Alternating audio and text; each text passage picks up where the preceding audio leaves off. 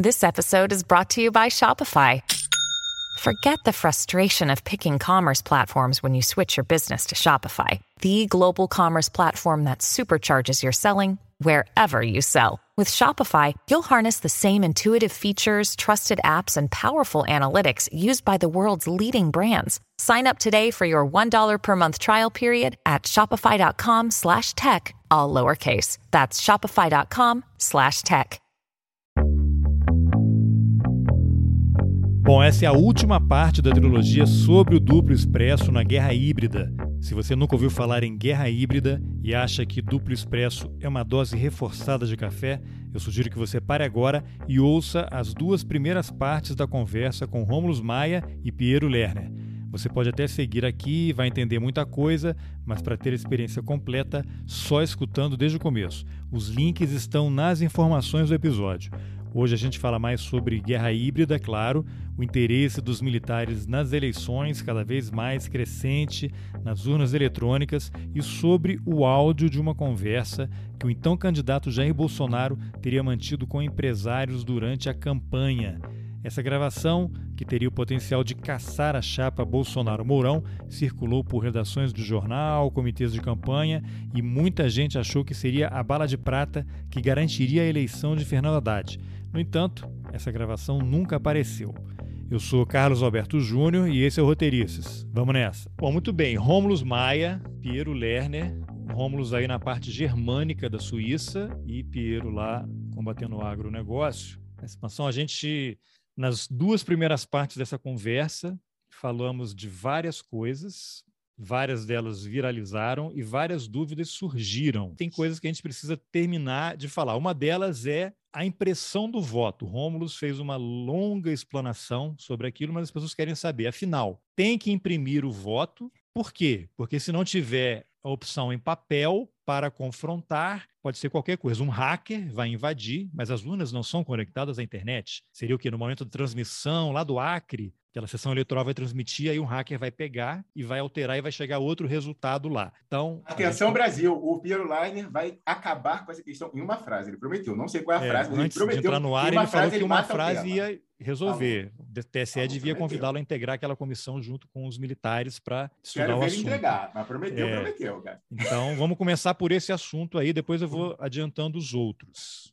que é coisas muito mais polêmicas. Piero, fala aí então, afinal, eu sei que não tem solução da urna, mas qual é a sua avaliação sobre esse caso? É muito simples. Uma vez que o Bolsonaro botou o dedo nessa questão, não existe outra alternativa a não ser desmobilizar o argumento dele fazendo exatamente aquilo que ele diz. Ponto. Você encerra a questão. A eleição já ia estar pacificada numa altura dessa esse argumento do, do, preço de fazer isso, 600 milhões, veja que é irrisório perto do que foi aprovado em termos de fundo partidário. E agora a gente teria uma absoluta segurança de que ele não teria um contra-argumento para dizer que a eleição é fraudada. Por esse simples motivo, isso já basta, já é suficiente para a gente, vamos dizer assim, é, é, é, pensar que seria uma boa ter um processo onde, de acordo com aquilo que foi explicado né, na, na parte passada aqui do seu programa, seria o processo de produção de impressão do voto, não voto impresso.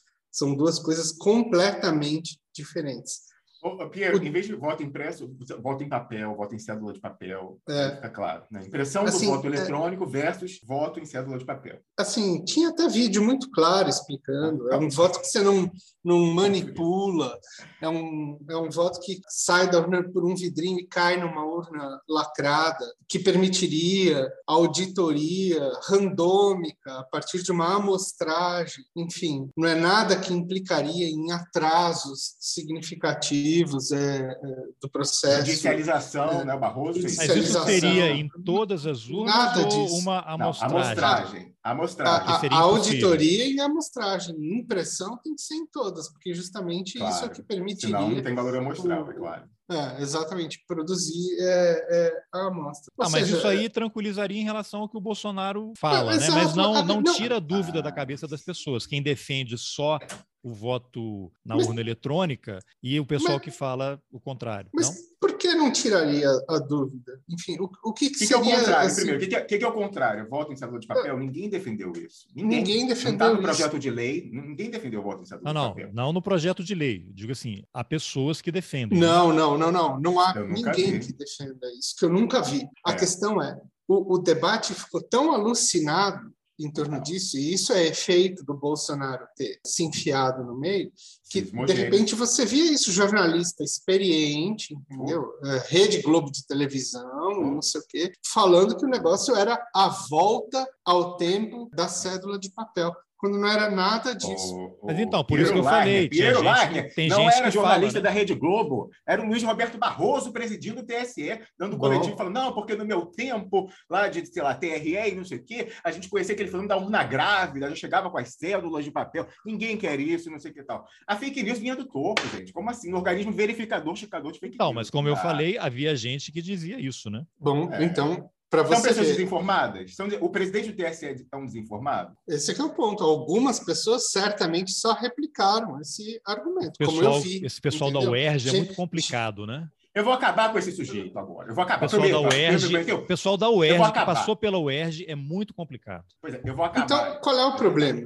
Peraí, Quando... peraí, deixa, deixa, deixa eu fazer minha promessa aqui. Eu vou acabar. No que você passar para mim, depois que eu terminar de matar, eu vou jogar calmo no defunto, porque você vai me permitir abrir imagem e vou colocar o Luiz Roberto Barroso defendendo a impressão do voto. E o Gilmar Mendes. Os dois são sempre inimigo, bate-boca. Os dois concordando em vídeo, áudio e vídeo, defendendo o voto impresso, falando que era uma maravilha. Já, já. Lá, Piero. Impresso não, impressão do voto. Impressão é... do voto eletrônico. É, até você não, tem, fica tentando tem... confundir a gente, Rômulo. Não, não, mas porque isso não, faz eu parte, certo. entendeu? Voto impresso está certo. É uma complementação. A questão que eu te falei é porque agora voto impresso no popular virou igual a voto em cédula de papel. Então, é sempre bom, realmente, como o Pedro falou, corrigir e falar impressão do voto eletrônico, auditabilidade, transparência eleitoral. Beleza. A questão é, sempre você bota mais uma camada de proteção tal, entendeu? Isso nem é o ponto. A questão é, o fato do Bolsonaro ter entrado nesse nível de contundência nessa questão melou o jogo. Então, o que, que acontece? Agora, a insegurança está dada. E os caras apostaram no quê? Nesse processo que a gente chama de sismogênese, por quê? Porque enquanto um fala A, o outro vai falar B, e eles vão agir cada um com seu feedback oposto, entendeu? Retroalimentando as percepções em função dessa relação. Então, o que acontece? Agora, esse processo já está comprometido, não tem mais jeito. A insegurança está dada, independente se a gente bota ou não bota fé no processo da urna eletrônica. E assim, eu nem quero discutir onde seria possível hackear ela, se na programação, se no hardware fabricado pela Computadores, que é, por acaso, propriedade do filho do senador Oriovisto Guimarães, do Poder. Recentemente. É, lá do Paraná, senador que até uma semana antes da eleição, estava em quinto lugar nas pesquisas eleitorais para o Senado, lá do Paraná, enquanto o Requião estava em primeiro, e surpreendentemente foi daqueles votos que ninguém entende como viraram o jogo. Eu nem quero é, chegar nesse ponto do fato de que o Oriovisto tem a empresa que fabrica as urnas e ele é o atual padrinho do Sérgio Moro na política. Então, eu, o grupo nem positivo chegar... e operante, como a gente brinca, tem convênios com o Exército ó, há muito tempo, né, de financiamento, ah. contrato e tal, e faz formação de oficial. Há, há décadas. E assim, e aí o que, que aconteceu? no meio desse sanduíche entre Bolsonaro e TSE falando de segurança de urna, o que, que aconteceu no meio desse processo? Quem emergiu como ator que se torna uma espécie de poder moderador das eleições? O Exército, não é? Coisa, aliás, que o Mourão já falava em vídeo em 2017, dizendo o seguinte: o nosso pessoal é que está cuidando aí da urna eletrônica. Então, assim, que, que, que raio de democracia é essa que bota como fiador do processo eh, eleitoral e democrático suas forças armadas que têm um histórico ainda por cima de serem, vamos dizer assim, justamente o grupo que interrompeu a democracia nesse país não sei quantas centenas de vezes. Então, assim, o negócio é de um completo absurdo. Agora, como o Bolsonaro enfiou a mão nessa cumbuca, o que, que acontece? As pessoas de bem, democráticas, etc. e tal, todas elas se bandearam para um lado. Enquanto que, se você fala que o melhor para essa situação seria, de uma vez por todas, instituir a coisa da impressão do voto, você se torna um bolsonarista, como chegaram, por exemplo, a dizer a meu respeito, acho que é seu também, né, Romos? Assim, eu tive brigas em, em, em grupos. Então, se você é um bolsonarista, bom, putz, grila, né? Assim, então, Faltava eu essa. assim. Você está em É, ótima eu falei que- a companhia dos, dos professores da USP de informática, que tão, são bolsonaristas, entre aspas, aí, segundo esse critério. É, assim, eu falei que eu ia resolver numa frase, no fundo eu resolvi e acabei falando mais. Mas a frase é essa, porque é o seguinte, a gente tem que pensar o que significa cada atitude que o Bolsonaro toma e qual é o propósito que isso vai gerar. Então, o, o ponto das urnas eh, eletrônicas não são elas em si, é o Bolsonaro e a relação que ele estabeleceu com elas e como a gente vai desmobilizar isso. Mas assim, Carlos, Rômulo, a gente está tentando falar isso a respeito de qualquer assunto que esse cara se enfia desde 2018, entendeu? E o pessoal não entende, porque isso é estratégia, entendeu? Que ele assume do lado de lá, então a gente tem que responder com uma coisa proativa do lado de cá. Você mencionou aí que o exército é o garantidor, né? Você tem uma frase do próprio ex-professor do Rômulus, o, o ministro Barroso, quando na despedida dele da presidência do TSE, dizendo que o exército está no TSE para garantir a democracia brasileira. Frase dele, né? Isso. Não, mas peraí, mas a segunda parte foi fantástica, com a traição do consciente, porque ele falou não há ilegalidade na história do Brasil que o exército não estivesse envolvido. Aí, o que ele queria dizer, assim, mas não escapou isso? Que, então, para garantir que não haverá ilegalidade, você traz o exército para outro lado. Só que eu gostei mais da forma Freud, traição do inconsciente freudiano. Não há ilegalidade em que o exército não esteja envolvido. Então, não significa que o exército estando envolvido não haverá ilegalidade, muito pelo contrário, olhando a história. Então, gostei muito disso. Conclui aí, Pedro. É, mas não, qual é a sua. ia- se você ia trazer a pá de cal, o último prego, como é que é? Ah, trago. Não, mas já está comigo? Já, já autorizou o compartilhamento de imagem? Sim. Tudo bem. Então vamos começar pela ordem. Olha só, só para complementar para as pessoas compreenderem é, um pouquinho melhor. Quando o Piero falou que se o Bolsonaro faz uma coisa, você tem que reforçar, é uma questão que não sei se a gente já falou, mas olhando o que a gente explicou das últimas vezes, chama sismogênese, em que ele é operado como um espantalho, uma bomba, tudo que o Bolsonaro. Lembra que eu falei? Olha, o Bolsonaro apareceu com Putin, o Bolsonaro é feio, logo, extrai que é, Putin também é feio. Então, eles usam isso para né, orientar aquela história da abordagem indireta. Ele conhece o adversário, como ele se posiciona, olhando uma estimulação. Fala, então, se eu botar o Bolsonaro, o touro vermelho, vendo o paninho vermelho, vai ficar louco, vai falar feio também é. O que acontece? Como que você quebra esse mecanismo? Esse mecanismo opera também uma coisa de feedback é, negativo. E a gente tem que justamente tentar fazer para desmontar e expor feedback positivo. Qual a diferença entre feedback negativo e positivo? Eu vou pedir que quem está nos ouvindo lembre das aulas do ensino, médio de biologia. Feedback positivo, por exemplo, é quando você está com sede, numa jangada, náufrago, e aí você fala, pô, eu tô né, com o planeta Terra 70% água, tá aqui cheio de água, né? Tô com muita sede, tô louco, preciso beber. Aí você vai e bebe água do, água do mar, aquela água salgada. No primeiro momento vai te dar um alívio, realmente, porque aqui, né, vai estar. Mas, um tempo depois, não sei quanto tempo leva para absorver, aquela água do mar vai, na verdade, tirar a, a, né, a, hidratação dos seus tecidos, você vai urinar e vai ficar mais com mais sede ainda do que você estava. Isso é um mecanismo que vai, na verdade, dobrando a aposta, vai aumentando, aumentando, aumentando, até você morrer, desidratação acabou. Um feedback negativo é o contrário, vou fazer agora. Estou com sede, vou beber uma água doce aqui da neve derretida dos Alpes Suíços que eu recebo encanada na minha casa. Aí pega aqui, ó, ó, tô com sede, vou bebi, parou a sede. Então, um estímulo positivo, negativo corta. Pá, pá, pá, pá, pá, no equilíbrio. O feedback positivo é aquele que você vai dobrando, dobrando, dobrando, após ficar insustentável e acabar. Nós tínhamos certeza quando vimos. Aliás, que parênteses que coloque, tá?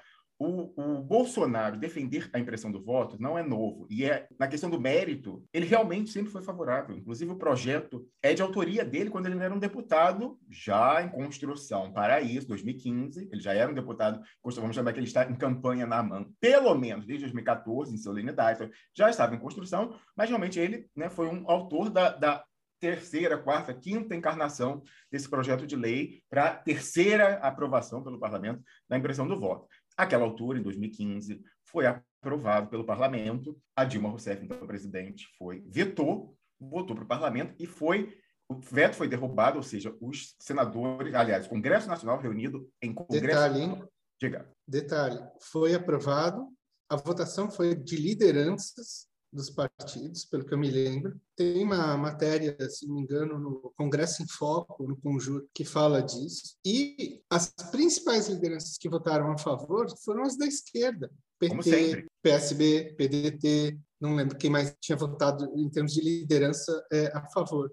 E a Dilma derrubou. Ela vetou e aí, enfim, eles derrubaram o veto e eu não lembro mais o que aconteceu. É, o que, que aconteceu? O que, que aconteceu? O que, que você acha que aconteceu? O juristocrata deu na canetada, mais uma vez, como pela terceira vez, chegou no TSE, STF, falou, ah, inconstitucional. Ah, as fake news que a gente falava foi ser julgado em 2018, no plenário do STF, transmissão ao vivo para TV Justiça, e fake news na boca de menino. Ah, o Alexandre de Moraes, no inquérito da fake news, ele é, o, ele é o fake news. Ele chegou e falou, não, porque isso aí é muito perigoso, vai acabar o sigilo do voto, o eleitor vai pegar o voto e vai levar para o traficante, o dono da boca, o miliciano, o patrão, saber quem ele votou. Bom, uma pessoa para falar isso não pode ter lido o projeto de lei, ou se leu, está falseando o que leu. Quando você vê isso na boca do ministro, que eu agora presido em inquérito da fake news, em transmissão pra, em rede nacional para Justiça, fala, alguma coisa está errada. E o que eu falei, acho que já falei da outra vez. Quando você começa a ver mentiras em série na boca de uma pessoa bem informada e ocupando autoridade, no mínimo, no mínimo, você tem que. É o que eu peço, fique com o pé atrás. Aí tem, assim, aí tem alguma coisa. Se o Alexandre Moraes é, preside o um inquérito das fake news e ele está espalhando fake news, ele tinha que dar uma alto voz de prisão ali,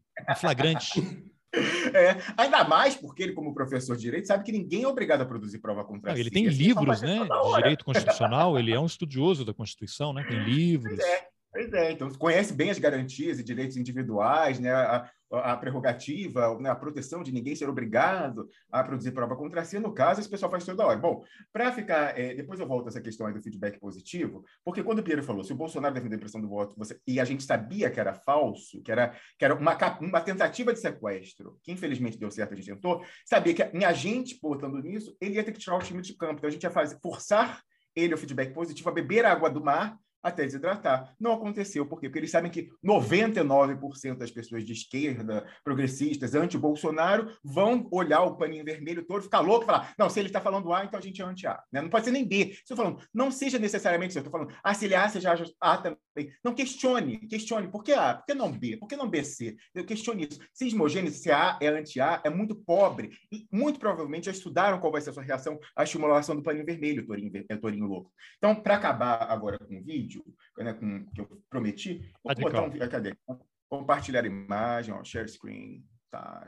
É do meu Twitter, Twitter de Romulo Maia. É, exatamente. Então, vou inclusive retweetar isso ao longo do dia, para que se você quiser ver, que eu não, não teve trucagem, edição. Aliás, vídeo mais uma vez, transmitindo na. Cadê aqui? Na, é, na né, oficialmente, na TV Justiça. Então, vamos olhar. Esses dois estão sempre né, mandando farpas, um...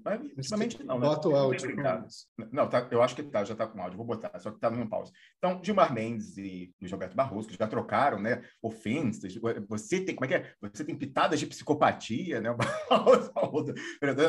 você, pessoa horrível, até tem uma versão na voz da Betânia, é. né? É, não, tem voz da Betânia? Não, eu vi musicado, uma pessoa que tirou no violão. Não, não, alguém, alguém imitando a Maria Betânia, né? Pegou a, o, que o, o, que o Barroso falou e, e, declamou uma poesia como se fosse a Betânia. Deixa eu ver, a pessoa que não botou a data, mas olha só, é uma das pessoas que nos seguem, quem popularizou esse vídeo aqui fomos nós, esse vídeo, esse recorte foi resgatado por um expressionauta. Depois ele viralizou porque um influenciador bolsonarista chamado Kim Paim viu, esse pessoal bolsonarista tem uns que não são bobos não, então ele estava de olho no Duplo Expresso, viu que um expressionauta colocou num comentário a um programa nosso esse vídeo da TV Justiça e ele pegou a partir do que o Expresso colocou, isso aqui ficou muito famoso, mas é um vídeo da TV Justiça, é a pessoa que não botou a data, eu não lembro, eu não lembro exatamente quando que isso aqui foi é, ao ar, mas é, foi bem antes, evidentemente, desse, então, o sequestro de pauta foi em 2000 e, é, 2020, foi derrubado o veto em 2018. Então, eu diria, acho que 15. foi em 2017, o ano anterior à eleição de 2018, Não. quando eu estava naquela expectativa, veto já derrubado, e o que, que seria feito com isso daí? Aí, como a, gente já agora vou andar no fast forward, o que, que aconteceu? Foi é, né, o parlamento aprovou, a Dilma vetou, o parlamento reunido em Congresso Nacional Estrito Senso, de falar de direito constitucional, o que é Congresso Nacional Estrito Senso? É uma Câmara única com deputados e senadores, é isso que é veto presidencial. Então, deputados e senadores reunidos derrubaram, assim, 90% o veto da Dilma. Então, havia um consenso, e como o Piero falou, as, os, os, discursos de encaminhamento de votação dos líderes da bancada da esquerda eram os mais engajados na aprovação, porque historicamente essa bandeira é de esquerda, né, dos partidos de esquerda, e aí eis que estava aquela missão. Então, vai ter a impressão do voto? Então, o TSE, como, em princípio, né, você tá, a, lei, a, lei tem que ser, a lei tem que ser cumprida, em princípio, o TSE, a parte técnica, tinha que preparar e se adequar para isso na eleição do ano seguinte. E assim fez, e preparou o protótipo da, do, da, da, da, urna com a impressão do voto, que apareceu né, ali, agora os ministros comentando. Só que a gente sabe que depois não houve impressão do voto de 2018. A gente pode discutir por quê, aliás, inclusive, o julgamento fake que eu já falei. Mas é importante ver esse vídeo para ver que, primeiro, tecnicamente é viável, segundo, o TSE já tinha até preparado e, por alguma razão misteriosa, depois disse que não é possível, não sei o quê, e que o eleitor ia levar o voto para casa. A gente vai ver que é mentira. Então, olha só, eu fui encontrei um outro link. Eu tinha pegado aqui de uma pessoa que você vê, né? Se a pessoa assiste duplo expresso, ela pode ser contaminada. Então, é uma pessoa que responde com o, o, o, nome dele no Twitter, você vê o que é JC Lula Barbosa. É um lulista empedernido, mas assistiu duplo expresso, ferrou. Estranhamente, entre aspas, continua sendo lulista e petista, mas sabe tem coisa esquisita nessa história da impressão do voto. Então ele vai e marca aqui, ó, todo mundo de esquerda, o que aconteceu, marca Fernando Haddad, marca o Lula e tal. Olha o vídeo aqui, o que, que estão fazendo maluco aí, dizendo que vai levar voto para casa, que porra é essa? Né? Então você vê o perigo do duplo expresso, para ver, né? E aí realmente talvez pare de falar bobagem por aí. Aí, mas eu achei aqui melhor, olha só, no programa aqui do dia 30 de abril de 2021, eu mostrei esse vídeo no programa, e aí vou colocar aqui que você vê que é muito tempo a gente está colocando isso no ar, e como realmente é problemático para esse pessoal que quer falar mentira do posto de presidente da SE ou do, julgamento no plano da STF. Vamos ver aqui. É um trecho, né? Porque são três horas de vídeo, né? Não é isso tudo, não. Né? Não, não é isso tudo. Não. Pera aí, pera aí. O, vídeo, o, o trecho que eu vou botar é um minuto e meio da TV Justiça. Ah. Vamos lá. Agora. O CEF, a, a lei que determinava a impressão do voto, que ninguém levava para casa, como vai ficar claro nas imagens. Imagens valem mais que mil palavras, vídeo, ao que, a, mil elevado ao quadrado, enfim, responda você aí no chat, dizendo ademais que você existe. Com isso, a gente conclui a transmissão de hoje. Eu agradeço a você, Piroline, agradeço ao Eduardo Jorge Bior, agradeço também a Pepe Escobar, agradeço a vocês, personal, que vai ajudar a gente a fazer a Big Tech passar vergonha, dizendo que sim, você existe na ação de comentários, em dois minutinhos, quando acabar a transmissão desse vídeo. O novo equipamento foi pensado para destros e canhotos. O teclado apresenta uma distribuição das teclas mais inteligente.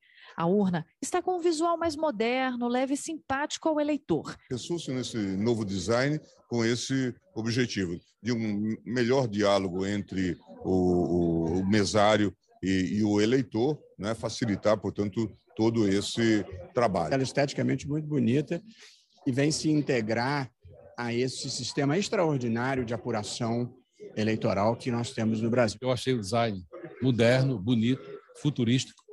O aspecto externo é muito agradável. A parte frontal é um pouco mais alta do que a do modelo atual, proporcionando melhor visualização do que foi digitado.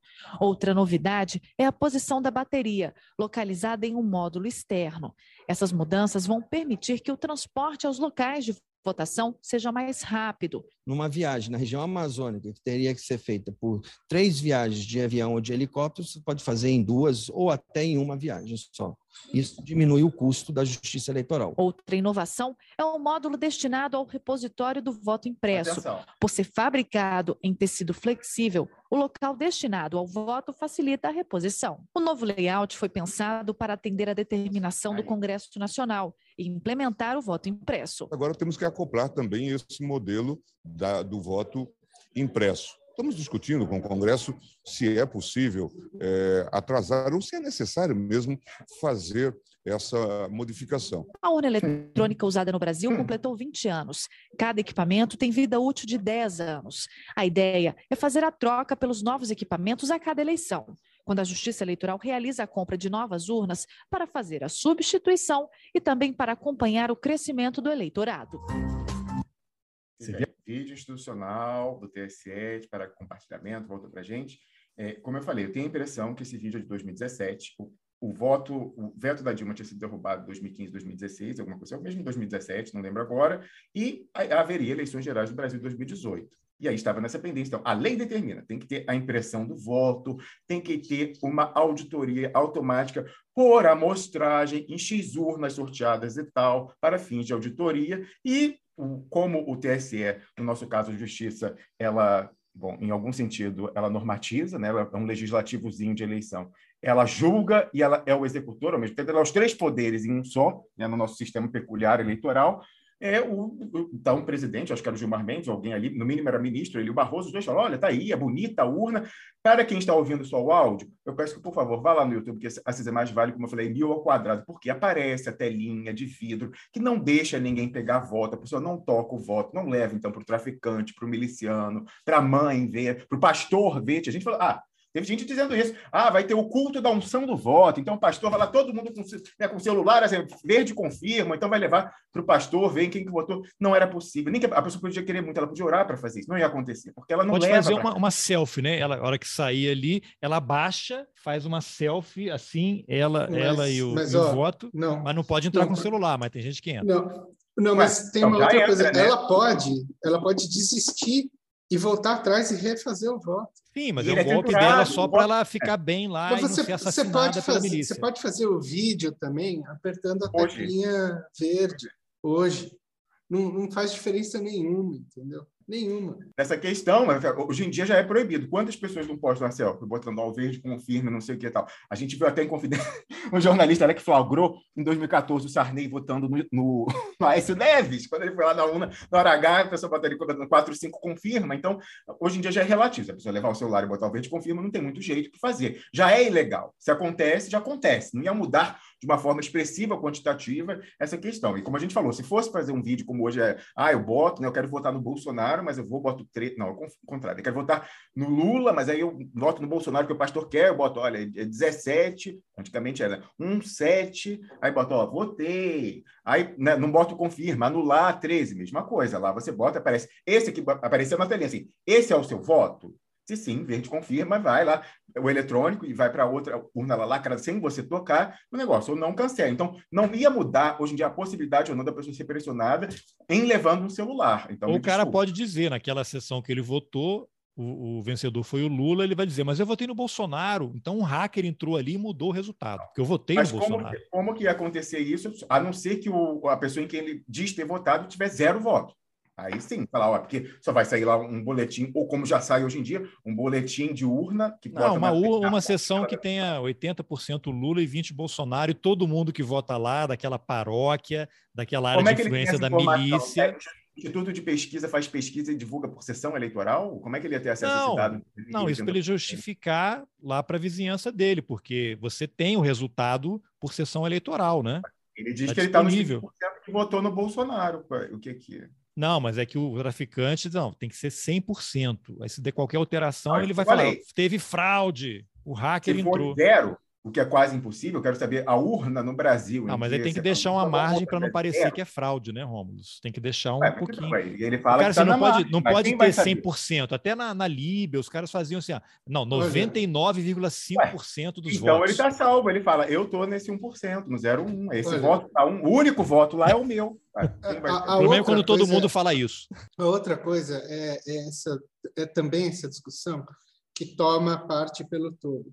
Porque, assim, como mobilizou né, o argumento que as milícias, os traficantes e tal. Como assim, se o Brasil inteiro fosse é, é, empesteado é, por milícia e traficante, dominando cada sessão é, eleitoral. sendo que na última assim eleição, assim, os 55, 6 milhões que votaram no Bolsonaro foi voluntariamente, né? Ninguém foi forçado. É, né? Assim, assim. Não só isso, né, Pinheiro? Só conseguiu gente... transportar a milícia para todos os rincões do país. Para o imaginário coletivo, carioca. né? Ah, o éter. É um negócio. Não, é. inclusive, inclusive, né, que é interessante, qual o partido muito identificado com a narrativa de combate à milícia é o PSOL, por causa do Marcelo Freixo, que tem essa bandeira. O PSOL... Freixo o PSOL, que já saiu do PSOL, né? É, não, mas o PSOL, que é um partido que, nessa votação do Congresso Nacional, tem o discurso da liderança lá encaminhando o voto a favor da impressão do voto em 2017. Em 2017 não tinha milícia na Zona Oeste do Rio de Janeiro. O Marcelo Freixo não conversou antes com o Chico Alencar, que ali faz discurso a favor da impressão do voto, Glauber Braga, que ali faz discurso a favor da impressão do voto, e todos votam unanimemente pela impressão do voto em 2016, 2017, alguma coisa está errada que em 2017 esse argumento de milícia não convencia sequer os deputados da bancada do PSOL e em 2020 virou unanimidade entre a esquerda, não sei o que tal. Alguma coisa está errada. Tem um vídeo que não sei se vocês viram que viralizou, que é numa zona periférica do Rio de Janeiro, não sei que cidade, que tem uma, um carro que para em frente a uma casa muito humilde, rua de terra, e desce uma mulher, chama a dona da casa e começa a reclamar que ela não votou no candidato que era para ela ter votado. Ela fala, não, eu votei. Aí uma dá, aí ela dá uma surra na outra, espanca a senhora e diz que vai contar para o traficante lá da região porque ela votou contra. E aí, assim, não, não, há uma explicação, o que justificaria, como é que a mulher sabe que quem votou e quem não votou, para você ver a, a, loucura que é. Isso viralizou como sendo uma prova de que as milícias estão controlando em quem as pessoas votam. E aí ninguém sabe se o vídeo é realmente em relação à votação, qual eleição foi, um troço que entra e virou verdade. É um fato que a milícia sabe em quem cada pessoa vota. E aí é você não tem, não tem como contra-argumentar porque as pessoas não acreditam. O, o viés de confirmação vai funcionar. Exatamente. Agora, eu posso só engatar mais um detalhe claro. nessa história toda?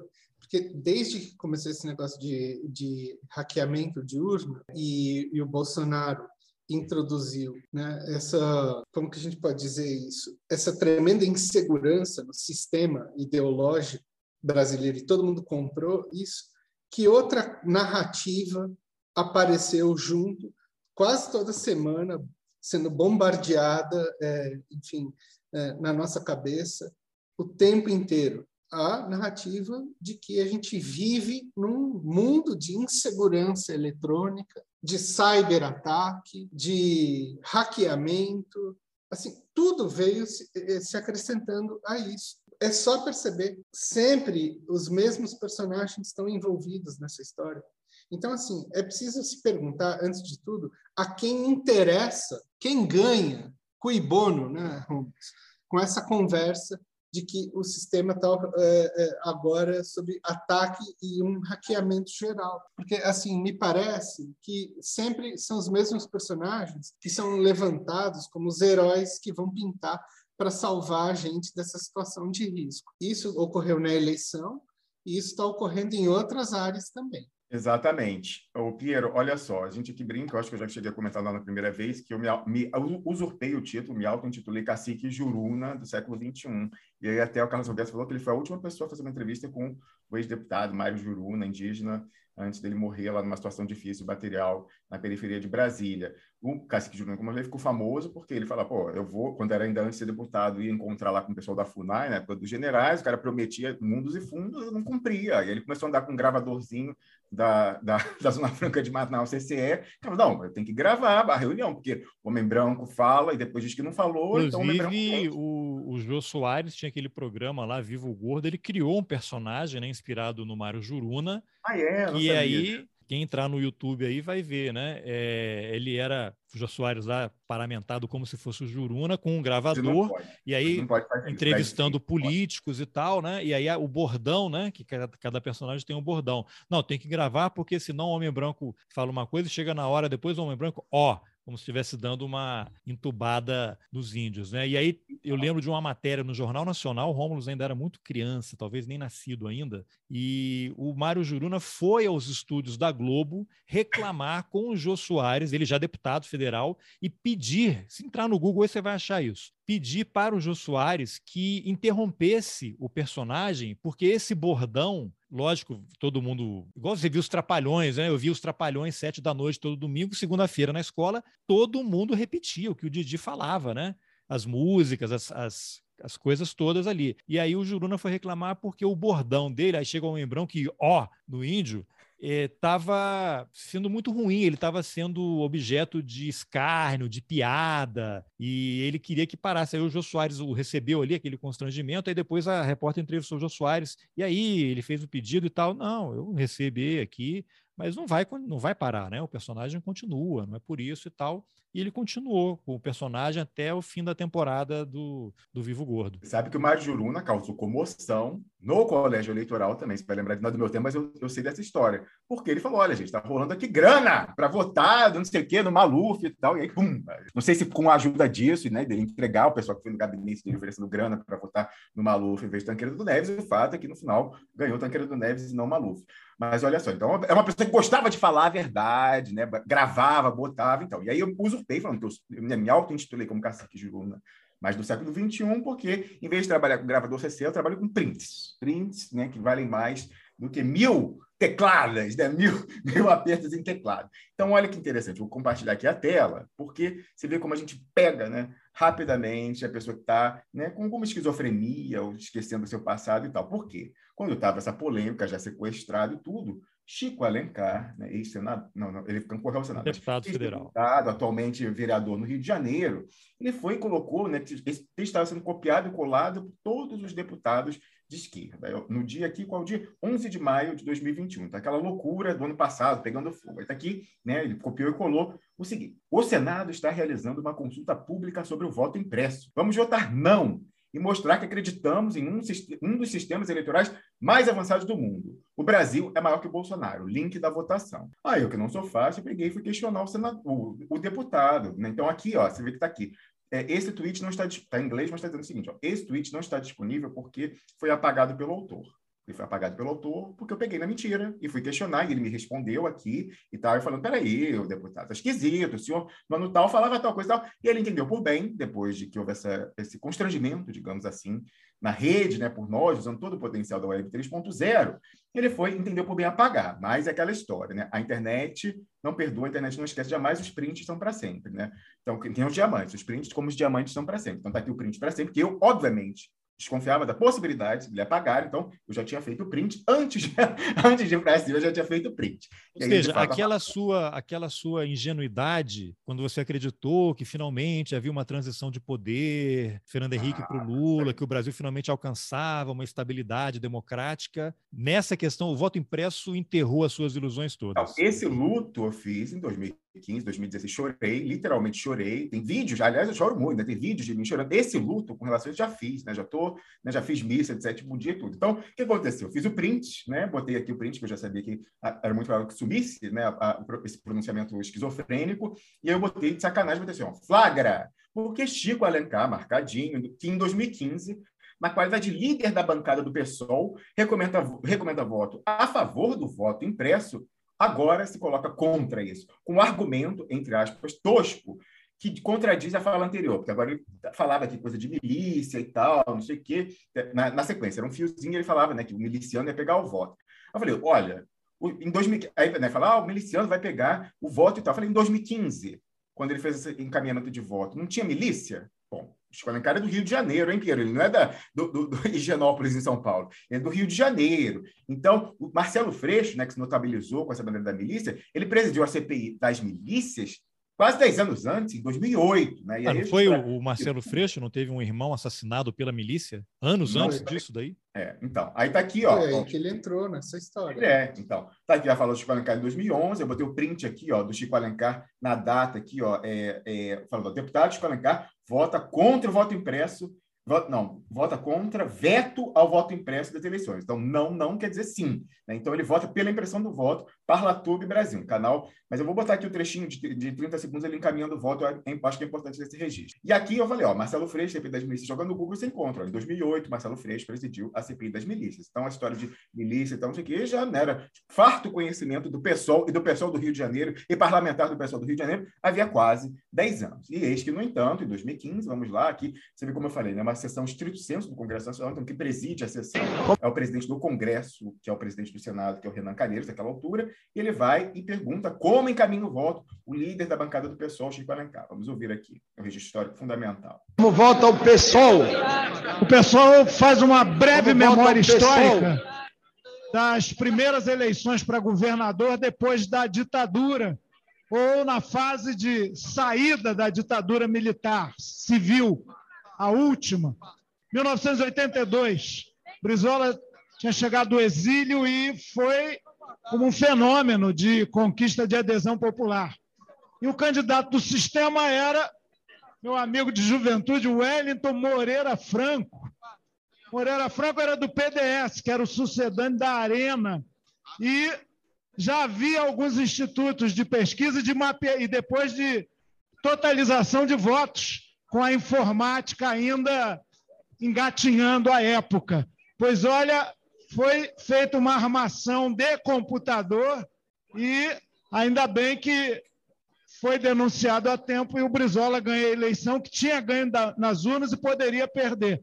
O voto eletrônico com a impressão que não é levada pelo eleitor para provar nada a ninguém, a nenhum coronel de plantão. E... Presidente, senhor presidente, presidente. Ele é um elemento importante para a auditagem, quando necessária, dessa votação.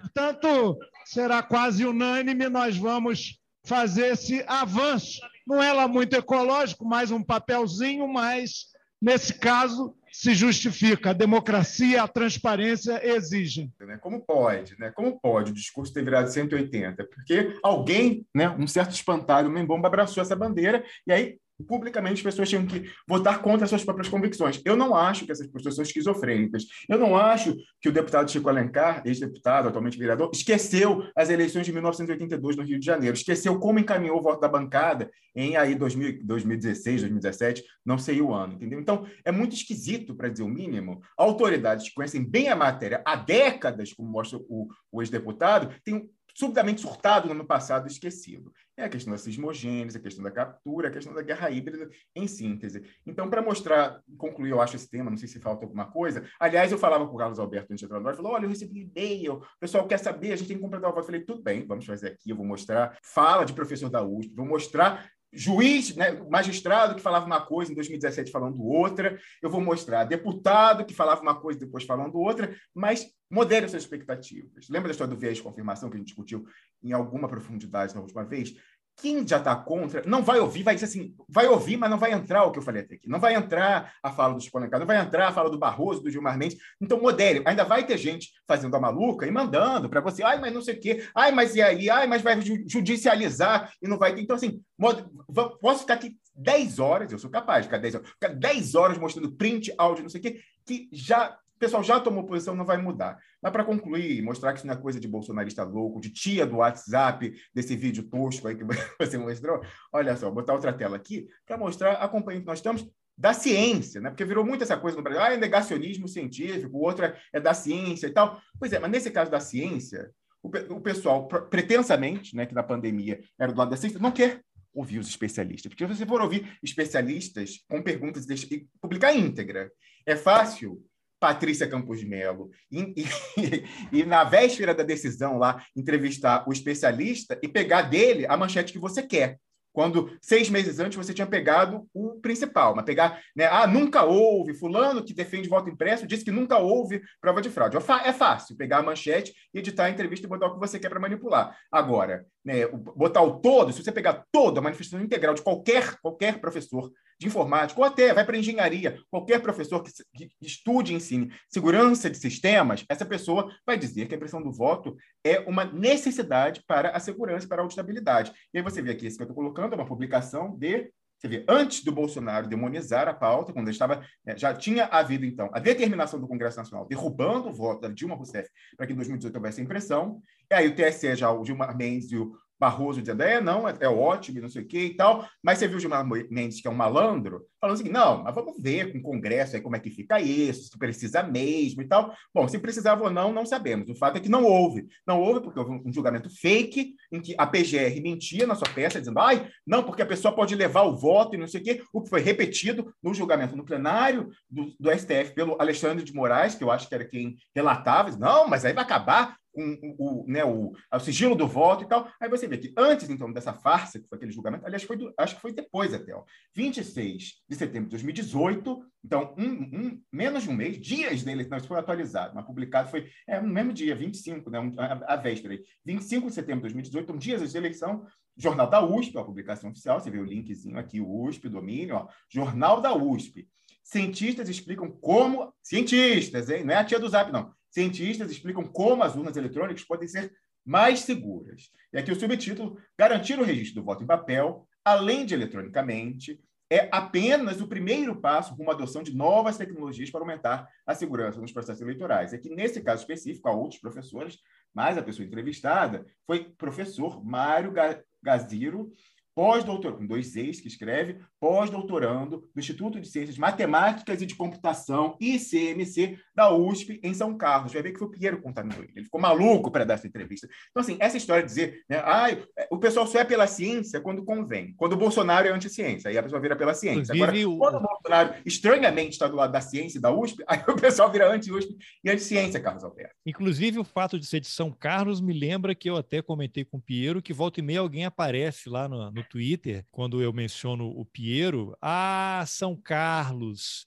Ah, tem um outro cara de São Carlos, como se tivesse uma máfia de São Carlos lá na, na, na faculdade. Não é isso, Piero? Ah, de novo, Piero, esses dois, esses caras de São Carlos implodiram um negócio da esquerda. Eu, eu não, não, sei detalhes, não sei a que ele estava se referindo. O Piero parece que sabia o que era ali, mas aí foi em quadros de tesoura, teoria da tesoura, teoria da pinça, o cara fez uma confusão ali. Ferradura, e... tem várias desse tipo. É, mas aí ele ficou intrigado, aí veio esse negócio de São Carlos, mas eu queria só relatar que a data desse jornal da USP que você mostrou é interessante, porque era o momento em que o Bolsonaro, já estava pertinho do primeiro turno, o Bolsonaro já estava dizendo que se ele não vencesse no primeiro turno, seria é porque tinha havido fraude. Porque e ele era um aeroporto cheio de gente. Feito eu tô, tô, no aeroporto cheio de gente. Eu ganhei. Se eu não ganhar no primeiro turno, é porque teve fraude. E com isso já cavou, aquela história que a gente fala da abordagem indireta, já tinha cavado a reação, né? Então, aquela do feedback negativo do Fernando Haddad, formalmente, através da representação jurídica, e ao STF falar, eu exijo, é, ao, ao TSE, eu exijo que o Bolsonaro seja proibido de fazer qualquer questionamento, a lisura do processo eleitoral e tal. Ou seja, dizendo assim: olha, eu estou dando fé de que o resultado que sai dessa urna é maravilhoso, eu garanto. Né? Lá garantindo, sou idiota. Foi só o, a questão do, do, Ele disse o seguinte: eu proíbo que o Bolsonaro, isso o Haddad falou, que o Bolsonaro não questione o processo eleitoral. Isso é que foi o importante dessa história. Por quê? Porque até um mês antes, a, o bordão petista era eleição sem Lula é fraude. Ou seja, isso eliminou de parte dos 47 milhões de pessoas que estavam ali, vamos dizer assim, engajados é, é, é, em votar no Haddad, a possibilidade de pensar que houve qualquer tipo de fraude nessa eleição. E assim, o PT se tornou um dos maiores endossos à eleição do Bolsonaro. Essa que é, vamos dizer assim, a ironia desse processo tudo que envolve o Bolsonaro, e isso eles sacaram desde o começo, como produzir esse processo, isso é um negócio que eu discuto lá no meu livro, com algum nível de, vamos dizer assim, de, de subsídio, de como essas teorias foram pensadas né, ao longo do tempo. Isso aqui não vem de hoje. Né? Essas noções ali que o Romulo falou de cibernética, é, não, de feedback, sismogêneos e tal, são todas elaboradas a partir desses estudos de cibernética que começam lá nos anos 40, no pós-guerra nos Estados Unidos. Tem um amplo programa de intercâmbio intercâmbio entre esse pessoal que também fala da teoria dos jogos, da computação, com as ciências naturais e com as ciências sociais, isso tudo foi, de certa maneira, capturado né, pela máquina de guerra americana. Ou seja, esse negócio está aí há 60 anos. Não é uma invenção, uma invenção que os caras tiraram da cartola hoje ou ontem, entendeu? Isso é transmitido e é capitalizado assim por N forças armadas no mundo inteiro. Então, eu é acho só, assim, é, é, houve, o, o Romulus e Carlos, um extenso treinamento do Bolsonaro pós-2015, isso foi plantado dentro do gabinete dele, para dizer como que ele ia agir a partir de então.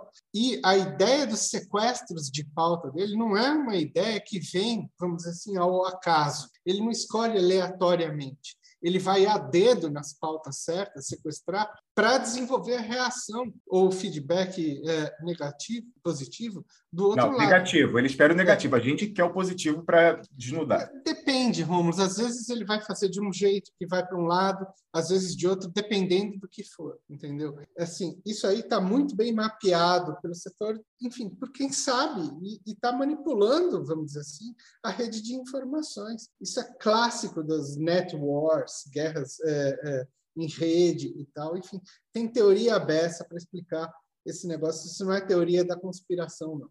É coisa que gente vem elaborando há muito tempo como fazer esse negócio. E assim. Pois é, olha só, para não ficar como provocação aí solta, mas sim como provocação deliberada e subsidiada, eu mencionei a moça. É o né, tipo de provocação que você gosta, né? Ah, com certeza, com certeza. É, eu mencionei a moça, a jornalista da Folha de São Paulo, Patrícia Campos Melo, ela que virou a ícone da liberdade de imprensa contra os liberais, os bolsonaristas em 2018, e foi premiada por isso em Washington, D.C. Não é qualquer pessoa, é por qualquer feito, alguém é premiado em Washington, D.C. pelo Washington Post. Né? Não, não é, é assim, né? Em geral, essas pessoas estão em linha consciente, inconsciente, por afeto, por, por captura cultural, por que quer que seja, por algo que é Washington, o mainstream. Washington Post, cujo dono, quem é?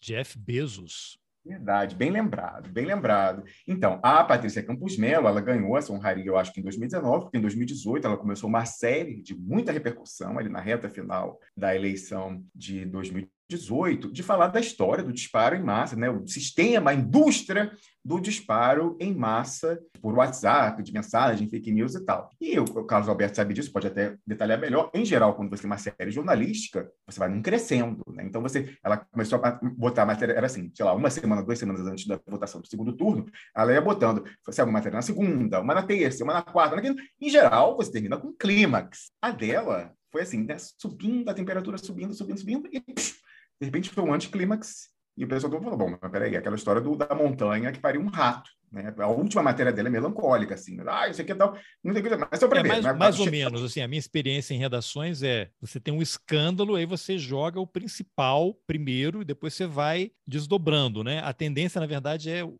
contrário, né? Você vai Ah, é? diminuindo, assim, a menos que surjam fatos novos. Saiu a matéria, aí pronto, aí o pessoal que é contra, está gostando da do material e tem informação, aí vai repassando e aí vai alimentando. Mas se isso não acontece, a tendência é que realmente vá diminuindo. Mas, peraí, nesse nível, o que se espera quando você joga com a primeira matéria Não, a menos que que, os seja uma operação se- coordenada, né? Pra, Não, exatamente é- para é- diminuir. é que os fatos vão começar a ter desdobramentos, vamos dizer assim, que terminam, vamos dizer assim, é, numa espécie de choque é, no, no- no mundo, vamos dizer assim, não, É. não jornalístico, né? que tenha, vamos dizer assim, desdobramentos efetivos, e geralmente é no campo Processo da político, estava no processo Isso- eleitoral antes da aquilo- votação. a, a matéria do Pedro Collor né, termina com um impeachment do, do Collor. O Watergate termina lá naqueles processos, enfim, do, do Nixon. É, mas se o Jorge Bastos Moreno, à época já falecido, repórter do Globo, se ele não tivesse achado o cheque do Fiat Elba, não sei se o Collor teria caído, ou caído mais adiante, né? Porque ali era a prova, Hum. né? Porque uma coisa é o irmão falar, né? Tudo bem, irmão e tal, né? Mas assim, não tinha provas de fato, né? O Fiat Elba foi que o prego no caixão ali, né? Mas beleza, mas aí você vê como, por exemplo, o negócio foi crescendo. E Começa o a negócio competição entre do... redações, né? Quem vai dar a bala É. de prata e tal. Ah, virou a Em gincana, é né? A gincana, já é, entrei em exatamente. coberturas que vira uma gincana entre os veículos, é uma coisa infernal para os repórteres. O, o negócio do WhatsApp começou assim, começou com uma coisa que era potencialmente feita para anular a eleição e terminou como Anular não, né, Piero? Mas, assim, em, mínimo, deixar uma grande parte do eleitorado irresignada com o resultado que já estava, àquela altura, quase certo e anunciado. O que acontece? A, no caso, a gente está falando com viés retroativo, porque a gente tem informação de tempo, a gente tem insider information no caso. Então, o que, que aconteceu? A campanha do. Bom, segundo várias fontes, eu apurei, inclusive isso foi determinante para que eu decidisse o que eu ia fazer naquele dia de votação do segundo turno de 2018, e eu tomei a decisão no a caminho de meia hora antes de entrar na cabine, no trem a caminho da minha sessão eleitoral no Consulado Brasileiro em Zurique. Por quê? Eu fui, nós sabemos, né, tivemos fontes aí. Piero Line, no caso, tem pessoas, amigos que trabalham ou trabalharam na redação da Folha de São Paulo, então sabemos o que, que passou ali, o que, que as pessoas conversaram, o que, que a Patrícia Campos Melo recebeu ou não recebeu, e aqui eu tenho que registrar que ela entrou em contato comigo privadamente por DM de Twitter, falou, olha, eu não recebi o que eu vou falar aqui, mas o colega já falou, recebeu sim, recebeu, a gente soube, ele passou, a discussão e tal, a gente soube também de pessoas da política que sabiam quem tinha dado para ela o material, no caso, a campanha da Fernanda Haddad, quem mais tem? A terceira Terceira fonte. Eu eu já falei várias vezes, todo mundo que me passou, mas assim, eu não sei quem, até você pode esclarecer isso, Carlos Roberto. Eu acho que foi nesse daí, Watergate, Pentagon Papers, há uma regra meio não escrita de jornalismo, que você precisa de três fontes independentes confirmando. Aí você pode publicar e tal. Eu tive cinco, dez, mas de três campos diferentes. Um da política, né, do sistema partidário envolvido em campanha. Outro do jornalismo. Outro agora não lembro de onde foi, daqui a pouco lembro também. Mas assim, passou na mão dela o que, que era? O áudio, já relataram, inclusive você tem o próprio Fernando Haddad dizendo que, que esse áudio. Ele falou, ah, muitas pessoas ouvindo. Porque o áudio, o, o, o Fernando Haddad foi e falou assim, tem um, um jantar, o Bolsonaro foi e pediu dinheiro caixa 2 para empresários, para pagar, financiar esse disparo em massa de WhatsApp e tal. E aí aquilo, no, no que começa a... Teria um a, a áudio série... desse pedido do Bolsonaro aos empresários. Ah, essa fala... Provavelmente Luciano Hang, né? Não sei. É, não, Bom, isso aí é outra questão. Mas, assim, no quebra-queixo ali, durante a campanha, o, o Haddad fala assim, ah, tem, no que já estava esse calor da Patrícia Campos Melo, né, derrubando, quebrando a internet com a série dela, cada dia um pouquinho. Cada dia vai subindo o vestido, um pouquinho. Até, nesse caso, até chegar na cinta liga e tal, vai subindo um pouquinho. Aí, eis que, estranhamente, não entra, não, não aparece esse áudio que estava prometido. Bom, ninguém sabia aí a altura, né? Mas a gente já sabia que tinha esse áudio e que, o, a, segundo os relatos que nós recebemos, de várias fontes diferentes, tinha, a campanha do Haddad tinha, não sei como, teve, e passou para a Patrícia Campos Melo. Ela certamente fez apuração em cima disso, mas toda a pauta e o material subsídio foi passado pelo, pelo comando de campanha do Haddad. E aí ela é, vai, botão, e aí não, não sabemos quem e como, e como é tomada a decisão desse áudio não sair, e não saiu, é o que eu te falei, foi num crescendo, esse ia tal, cada dia um pouquinho mais, subindo o vestido, e aí no final a mulher surgiu com uma burca, né? Embaixo do vestido sabia, tinha uma burca, não apareceu nada, assim, melancólico, e aí os bolsonaros deitaram e rolaram, um artigo dela de sexta-feira, quinta, alguma coisa assim. Esse áudio nunca nada. apareceu, ninguém nunca ouviu. Não, então, aí o, Fernando, aí o pessoal foi cobrar o Fernando Haddad, e ele falou o seguinte, não, mas isso todo mundo sabe, Teve, aí todo mundo sabe que teve esse pedido e tal, não sei o quê. Peraí. E aí, o José de Abreu, influenciador, ator da Globo, muito identificado com o PT, olha que interessante. Na mesma semana da Patrícia Campos Melo, você vai começando essas coisas de né, articulação política, jornalística e tal, na reta final de uma campanha.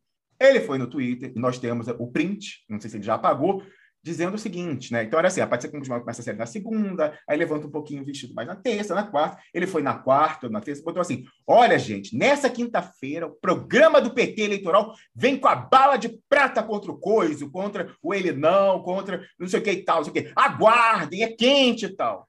Veio nada, né? Veio nada. Veio aquela plaquinha. A expectativa de que fosse o áudio, né? Oh. Bom, antes, ó. que o, antes que o, o nosso tempo termine, qual era o problema? Se o áudio viesse à tona, ia se configurar um crime eleitoral e a chapa ia ser caçada. Uhum. O problema não é o Bolsonaro, é a chapa. É quem vinha junto também. Por isso que esse negócio não apareceu depois também.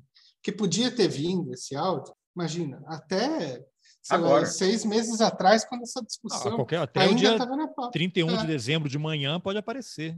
Não, enfim.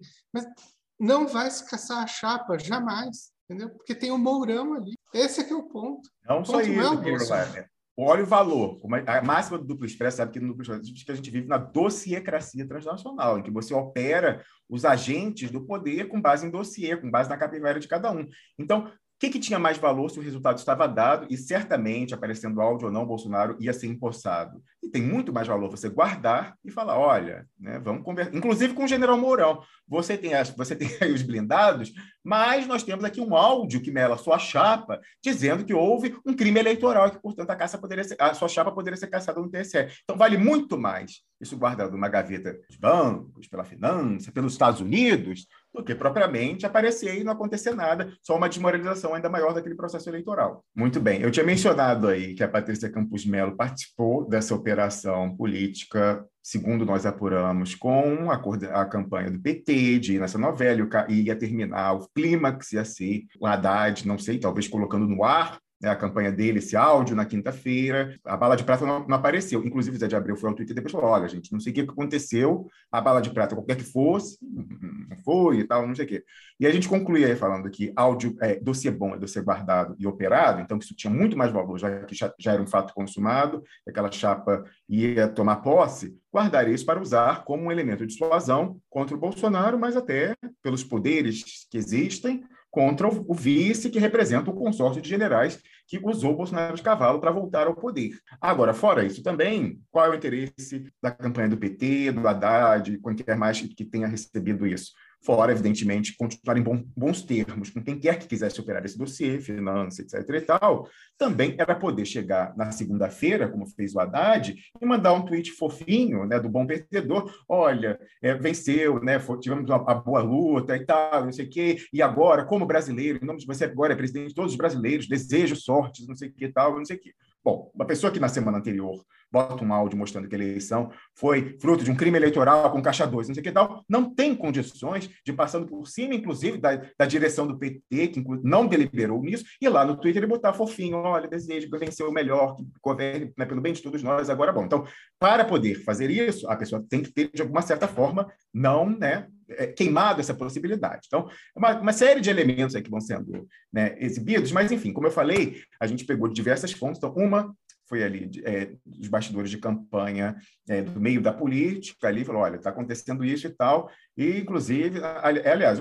isso eu já, eu acho que eu já falei, da campanha do Ciro Gomes, em que, naquela, naquele vídeo muito polêmico, famoso, né, em que ele vai para Paris não sei o que e tal, ele fala o seguinte, né, o Ciro Gomes, olha, que é outro que prometeu e não entregou. É todo mundo, ninguém se salva nessa história. Ninguém se salva nessa história. Ciro Gomes vai, então, ali naquela reta final, entre primeiro e segundo turno, e fala o seguinte: olha, todo mundo, pelo meu jeito e tal, queria que eu me engajasse né, em campanha de rua, do Haddad e tal. Eu não vou fazer isso e vou para Paris, não sei o que tal, não tem isso, mas não. Porque, por uma razão muito prática, que eu não vou falar agora, porque se ajudar eu não posso, atrapalhar é que eu não vou. Mas né, fica subentendido. Depois eu entrego a razão muito prática. Nunca ninguém. Está em vídeo isso, está no meu Twitter isso. Nunca ninguém vai perguntar. Candidato, ex-candidato Ciro Gomes, que razão muito prática foi essa pela qual você disse que não ia se engajar, porque se, é, se, ajudar você não podia atrapalhar, você não ia. Nunca mais, mas eu sabia que eu tinha interlocução. Aliás, é, é público notório que eu tenho, eu tinha interlocução com pessoas com interlocução direta com o Ciro Gomes. Essa pessoa me ligou, eu já estava no, no trem a caminho de Zurique e falou: olha, é isso mesmo, do lado do Ciro Gomes. Ele falou, é o áudio do Caixa 2 que a Haddad acertou lá com o pessoal para enterrar da Folha, não sei o que tal. Essa foi uma. Mas antes, como a gente falou, colega de redação da, da senhora Patrícia Gomes já falou, não, é, recebeu, rolou aqui na redação e tal, todo mundo sabe, não sabemos o que, que motivou esse enterro. Agora, a terceira, que eu não, lembrei, gente, a, mais importante, a mais bateu na cueca, e eu também, se ajudar não podia, atrapalhar não atrapalhei. Eu guardei a informação até o dia seguinte a eleição, para ninguém me acusar de dizer que eu, o Duplo Expresso, somos responsáveis pela derrota do Haddad, não sei o que e tal. E mesmo assim teve gente fazendo a maluca dizendo que a gente somou né, nesse esforço para não sei o que, né, para o fascismo vencer, não sei o que e tal, né, a barbárie vencer a civilização. O que, que foi? Eu, nessa questão de cacique de no século XXI, às vezes eu, eu, eu, publico prints não autorizados. E muitas vezes a vítima disso é o senhor Pedro Klein, que está com a gente aqui. Várias vezes eu peguei conversas privadas minhas com ele, ou coisa que ele me manda em off, e às vezes eu fico maluco, o sangue ferve eu boto. E essa foi uma delas, o Piero Liner. Ele colocou, ele colocou mensagem sua no livro dele, né? Então pronto. pois é. Ele que aconteceu? Ele, ali naquela campanha, teve um ou dois posts, dois, eu acho, que viralizaram, em que ele dava orientações estratégicas do alto da condição de cidadão, não querendo que esse processo seguisse. Falando, olha, gente, a campanha do PT tem que fazer isso. Não, não. Então, explicando isso. Se o Bolsonaro é, fala A, não é para falar menos A, é para falar B, C, D, é para questionar por que A, não é isso e tal. E aí, uns dois ou três posts desses no Facebook dele viralizaram, né, dessas coisas estratégicas, considerações né, nesse marco de guerra híbrida, network, etc e tal. E isso chegou, de alguma forma, ao pessoal da campanha do Haddad. E aí, um estrategista da campanha do Haddad, papel passado, recebeu, e recebeu muito, recebeu bem para participar daquela campanha, o cientista político Alberto Carlos Almeida, quase seu xará, Carlos Alberto, Alberto Carlos Almeida, que era trabalhava na campanha, recebeu centenas de milhares de reais para passar daquela campanha, entrou em contato com o Piero Line, perguntando, ah, vem cá e tal, e eles ficaram trocando bola ali e tal, ao longo dessa campanha, não sei o que mais. E aí, aquela altura, então, entre o primeiro e o segundo turno, já com essa história do áudio rolando, da Patrícia Campos ter começado a série e não ter publicado, do Haddad não falar mais sobre o assunto, prometer a, ba a bala de prata ser prometida para quinta-feira à noite e não aparecer por conversa de bastidores que todos desconhecemos, ou pelo menos nós desconhecemos, o teor Eis que o Piero Leiner, assim, desesperado com a perspectiva da, da barbárie vencer a civilização, foi cobrar o, o Alberto Carlos Almeida, e esse áudio, não sei o que e tal. Aí tem a resposta aqui do sujeito, vou mais uma vez compartilhar a tela. Mais uma vez, eu tinha já essa informação. Abre aí o, o Carlos Alberto, Cal, quase Alberto Carlos, para constranger é, o seu quase chorar. Ele é, é, então, o, é o meu meta, meta Carlos. Né? Então, o, o, né, o Piero foi ali exasperado com aquilo, como todo mundo, todos nós estávamos naquela altura, quer dizer, ah, foi cobrar. Então, está tendo aquela conversa ali já reta final, tudo dando, Patrícia no Pusmelo já, né, mostrando a burca embaixo da saia, o Haddad prometendo a bala de prata que não surge. Aí tem essa conversinha aqui, né? Com o Alberto Carlos Almeida manda um, um, um link da, daquela mesma série. Então começou a competição, ela está na Folha. Aí foi alguém, né, continuando a pauta, foi no, na época. E aí o, o, Alberto Carlos Almeida, né, uma semi-cara de pau aqui implícita, vai e manda para o Piero lá esse, esse link aqui da época, falando, ó, época, né, como funciona a máquina de WhatsApp que pode eleger Bolsonaro. Aí o Piero lá, esse lorde, né, muito interessante. Mas é questão que não quer calar, tá aí o print da tela, hein, pessoal, para quem está ouvindo o áudio, estou apenas lendo. Né? Então, aqui é uma conversa de WhatsApp, eu targei aqui, mas depois eu abri a fonte. Não foi o Piero, quem abriu fui eu, a revelei, ele não falou que era para abrir, eu fiz, porque eu não me aguentei. Né? Então, no dia seguinte da eleição, publiquei esse artigo, esperei, né? Publiquei aqui. Print bomba. Haddad tinha áudio incriminando o Bolsonaro no caixa 2 do WhatsApp. Cadê? Publicado no dia seguinte da eleição, quando ele já tinha dado o tweet dele fofinho lá, dizendo, né, venceu e tal, desejo, boa sorte e tal. Aí, vamos resgatar, eu já estava com isso aqui duas semanas, né, esperando para ver até onde é a cara de pau. Então, continuando, o Roberto Carlos Almeida vai e manda lá, entre o primeiro e o segundo turno, essa né, sequência da pauta para uma redação rival para o Pinheiro, aí Pinheiro responde, muito interessante, mas a questão que não quer calar é, por que raios o Haddad não solta o áudio do Bolsonaro pedindo grana para essa operação? Aqui, ó, Mensagem visualizada. Olha o chequezinho azul aqui, respondida. Qual que, que, que o estrategista, chefe, pago com centenas de milhões, centenas de milhões, não, perdão, perdão, centenas de milhares de reais, segundo a demonstração lá de contas no TSE da coligação da Haddad Responde. Né? Grande cientista político aí. Piero, o Haddad né, não, não solta o áudio do Caixa 2 porque é mais efetivo mostrar a violência a atribuir ao Bolsonaro. O pessoal mais religioso não gosta de violência. Aí mandou aqui é, um gráfico. É, o pessoal né? das cruzadas vai concordar muito, né? Naquele 1500, né? Que ia para as cruzadas. É, aí esse pessoal cientista político que gosta né, dessas coisas, de quali, né? Mandou aqui, ó. É, numa, um gráficozinho, vota com certeza, votaria, né? Olhando ali teto, piso, etc e tal. Aí bota assim, ó. A maior queda foi dentro dos segmentos evangélicos. O voto dele foi capturado pelo legado de Lula do PT. Ah, estamos esperando até agora, né? Porque não me consta que com o voto dos evangélicos o Haddad tenha ganhado o segundo turno, a Alberto Carlos Almeida. Aí o Piero insiste. Ué, mas isso não é eleitoral. Com áudio, fica aprovado o Caixa 2 e mela a eleição.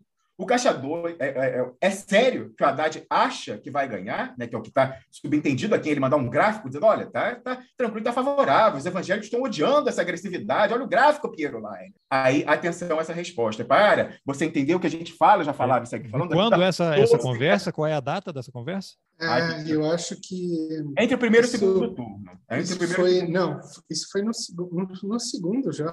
Não, sim, mas antes da votação. Não, entre o primeiro e o segundo turno. É, na, na, na é, campanha é, segundo turno. É, é, é, Já tinha passado o primeiro, assim. Era Foi quando estava tendo a série da Campos Melo, é. Uma é. semana, dez dias, alguma coisa assim. Quando estava prometido o áudio e não foi, quando a Patrícia Campos Melo levantou a saia e mostrou uma burca embaixo e tal. Então já, já, já sabia que não ia aparecer e Piero lá queria saber por quê e tal. E o cara falou: não, não pode ser agressivo, porque evangélico não pode porrada. Olha aqui, o gráfico, Piero, ele tem teto e tal, não sei o que, tá tranquilo, tá favorável. Eu falava, pô, mas, mas o Caixa 2 mela a eleição. Mas por que, que você não quer melar? Aí perguntou, é sério que você acha que o Haddad vai ganhar? Não estava nada. Ele não é bobo, ele ganha para isso, é um profissional. O que, que ele responde aqui? Ó? A eleição irá ocorrer normalmente. Aquela eleição da civilização contra a barbárie irá ocorrer normalmente. Depois dela, haverá uma investigação, que, aliás, já começou. Aí caberá o áudio e muito mais coisas. A Inés Pirulainer é Lorde, mas tem sangue nas veias. Respondeu: Meu Deus, meu Deus. Experiências no final, para quem não está assistindo é, ainda. Visualizado aqui no print, tá vendo? E é, por aí acabou. Não sei se você falou com ele depois disso, Piero e tal, mas não, enfim, é. Não, isso foi o fim da minha Relação. participação. Enfim, que foi uma participação curta, né? Enfim, algumas vezes eles me, é, Principalmente depois me... que o Romulus publicou o print da conversa, então aí que... Não, mas isso apareceu já depois da eleição, muito tempo depois. Bom, então, mas aí é, a assim... pergunta que eu faço é... Não, porque o que aconteceu ah. é, quando ele me mandou isso, eu, mand... eu fiz os prints das telas e mandei para o Romulus e falei, gente, eles estão eles estão loucos. assim, loucos porque assim foi isso que eu foi a primeira coisa que imaginei a gente essa eleição tem que ser melada não tem condição porque ele vai levar de qualquer maneira isso daí o Bolsonaro né agora a, a minha dúvida é para vocês por que, que esse áudio nunca apareceu? Quais teriam sido as forças superiores que levaram. Tem, o Lula vai preso, tem, fica preso. Tem estrela no ombro? Tem estrela no ombro? O general que estava assessorando o Toffoli, que fazia ponte com. Gente, é, não apareceu por chapa. motivo. Assim, já tinha Porque saído o tweet, né? Do Vilas Boas. Não, rapaz. Quem é o vice? A, a, o crime é eleitoral beneficiou a chapa. Quem que ia entrar de vice não podia ser melado? O partido, mili... ficou... partido, partido que... não, os militares. O que ficou claro era o seguinte: e isso ficou bem claro depois dessa. Será que o Braga. Neto e Heleno chegaram, ligaram para o Haddad, ó, se soltar esse áudio, o bicho vai pegar.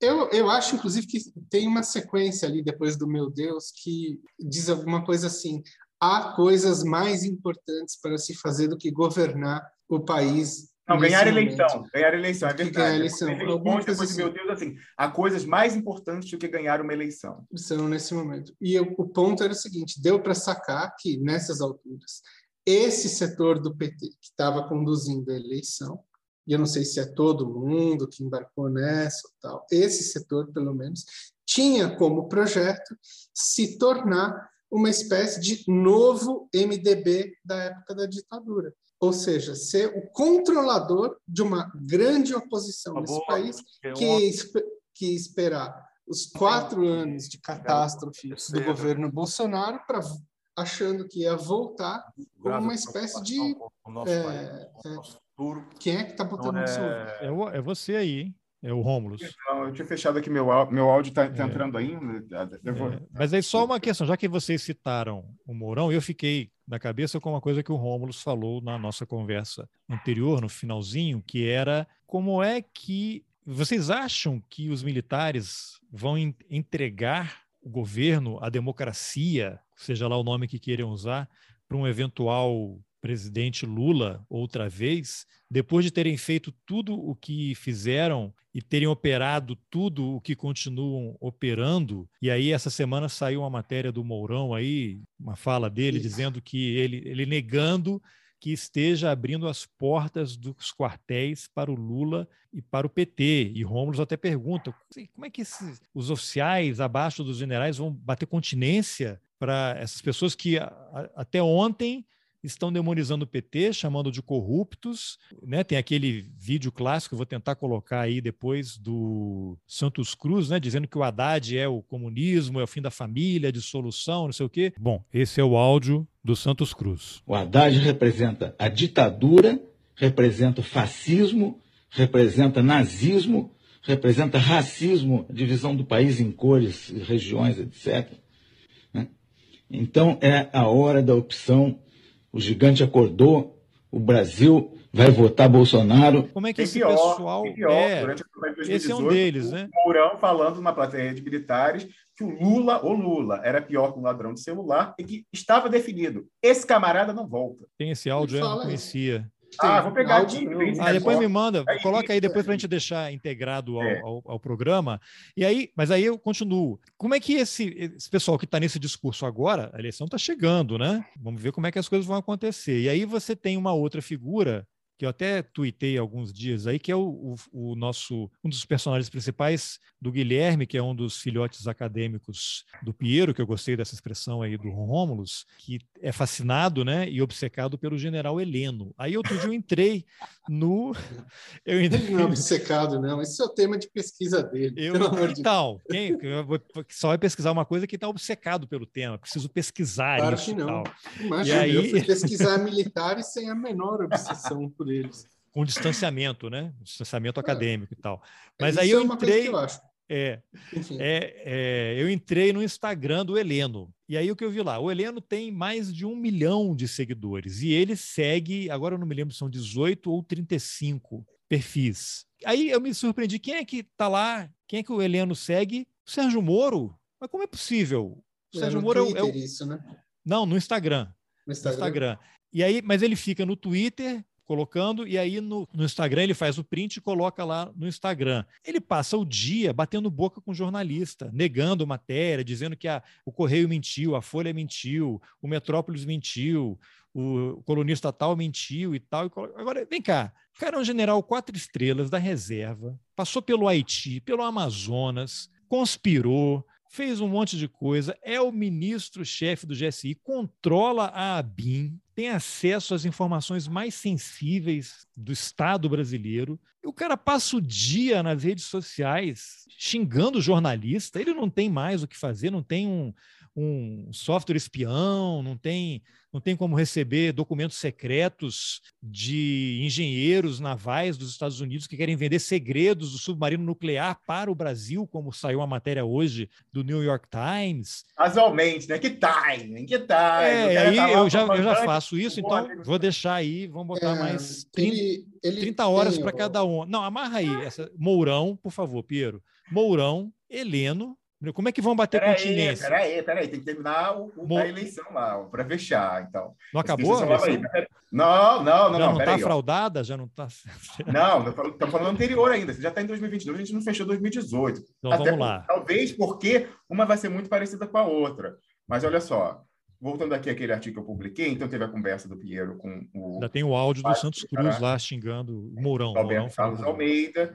É, depois eu vou mostrar aqui, vou pe- pesquisar pe- o áudio desse mesmo processo eleitoral do Mourão, falando: olha, esse camarada Lula é pior que o ladrão de celular, já está decidido, esse cara não volta. Né? Será que mudou? Não mudou? Vai bater continência para alguém que é pior que ladrão de celular, segundo o próprio? Bom, mas aqui nesse artigo que eu falei lá que eu publiquei no dia seguinte à eleição, tem aqui, como vocês podem ver, o print do José de Abreu, que é alguém que, inclusive, ia sair, ia sair candidato a deputado, está sempre em foto com Lula e o PT, ele tem informações e, e tem muito engajamento na rede, até por isso é usado para divulgação, esquentamento de coisas, né? De, Inclusive, ele que quer ser deputado, né? Candidato a deputado pelo É, mas PT. ele desistiu, né? Ele disse que não ia, porque ia ter que parar de né, ganhar salário. Então, algo que ele botou aqui no dia 26 de outubro, ele, reta final da, da civilização contra a barbárie. Pinheiro falando, meu Deus, arrancando o cabelo. Ele botou. Um passarinho me contou que amanhã o programa do Haddad terá uma bala de prata contra o anticristo. Ó, gente, o anticristo. Vai ser um pega para capar. Vamos continuar a hashtag virada com Haddad, que a vitória está perto. É, o Alberto Carlos Almeida falou que os evangélicos estavam virando, né? Estava realmente. Aí botou, essa noite ninguém dorme do lado de- do mal. Do mal, hein? Do mal. Eles sabem que o hashtag anticristo tem culpa no cartório. Hashtag virada com Haddad. E o pessoal, depois do programa, foi cobrar e falou: olha, gente, não sei o que, que aconteceu, não, não tem nada a ver com isso e tal, não sei por que, que não foi, quem sabe depois vem. Quem sabe o Alberto Carlos Almeida não convenceu ele que tinha coisas mais importantes que ganhar a eleição e que depois ia ter uma investigação no TSE e tal, e aí o áudio teria o seu lugar. O áudio nunca apareceu na eleição do TSE depois, porque ele vale muito mais guardado, né, operado, do que efetivamente utilizado. Enfim, aí tá aqui, eu falei que prometi o Ciro Gomes, para mostrar que tá todo mundo na sacanagem, tá aqui, ó, o Ciro Gomes, nesse artigo, vou botar o trecho em que ele fala que ele não ia participar, da, não ia se engajar na Haddad, por uma razão muito prática, naquele momento ele não ia falar, mas nunca falou. né? Vamos ouvir aqui Ciro Gomes. que todo mundo preferia que eu, com meu estilo, tomasse um lado e participasse da campanha. Mas eu não quero fazer isso por uma razão muito prática que eu não quero dizer agora, porque se eu não posso ajudar, atrapalhar o que eu não quero.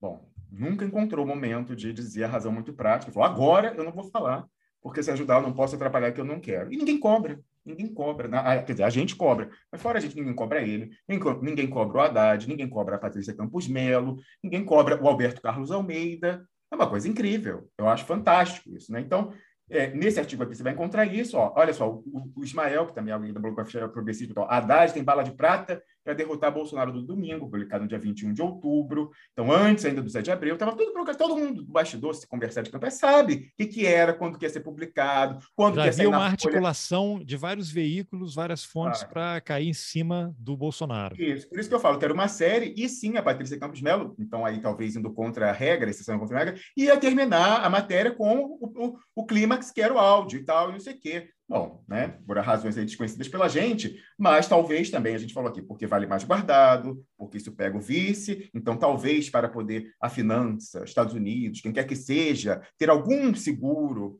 para poder chamar o vice-general Mourão, que representa um consórcio para conversar, tem ali algo constrangedor para a chapa, mas também do lado do PT, fora querer continuar em bons termos com toda essa galera aí, tem isso aqui. O Haddad foi no dia seguinte, né, dessa do, do anticristo, do mal, do não sei o quê, foi e botou o seguinte, ó, presidente, aqui, dia seguinte, ó, 29 de outubro de 2018, é, Twitter do Haddad, presidente Jair Bolsonaro, desejo-lhe sucesso. Nosso país merece o melhor. Escreva essa mensagem hoje de coração leve com sinceridade, para que ela estimule o melhor de todos nós. Boa sorte. Quem publica o áudio dizendo que o resultado foi fruto de um crime eleitoral pode publicar esse tweet aqui na segunda-feira?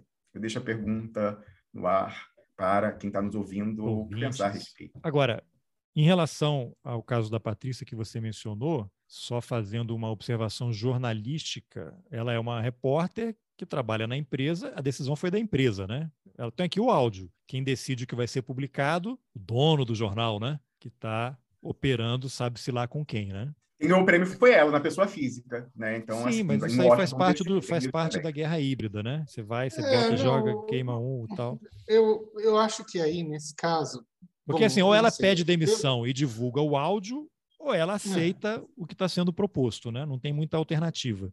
Não, não tem, mas uma coisa é verdade. De certa forma, tudo aconteceu para, vamos dizer assim, alavancar também a carreira dela como hoje, vamos dizer assim, a paladina do anti-fake news e uma autoridade absolutamente máxima nesse assunto. Tanto que, sei lá. Liberdade de imprensa, coisa... liberdade de imprensa, né?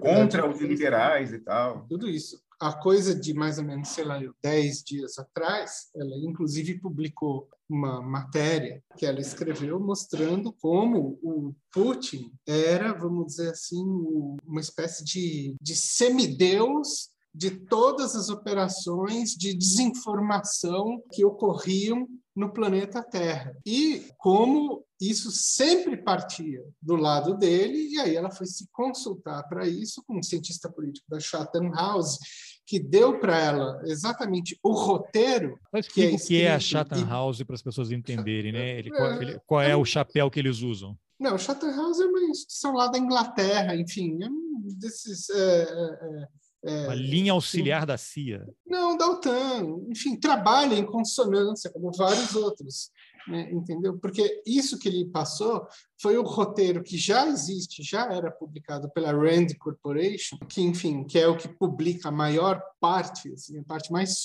substantiva de papers, ideias, resoluções, etc., tal, que depois vão ser incorporadas pelo Pentágono, um mega think tank americano, enfim, existe desde sei lá eu é, é, quando, mas é, enfim, décadas, né, fazendo esse jogo, que é a ideia de que, enfim, existe uma coisa que começou lá com a Maskirovka russa em 1930, a criação do Stalin, a desinformação da KGB, eles desenvolveram a técnica e isso desembocou nas técnicas de guerra híbrida e guerra de informação e, portanto, tudo isso absolutamente tudo isso sai de lá.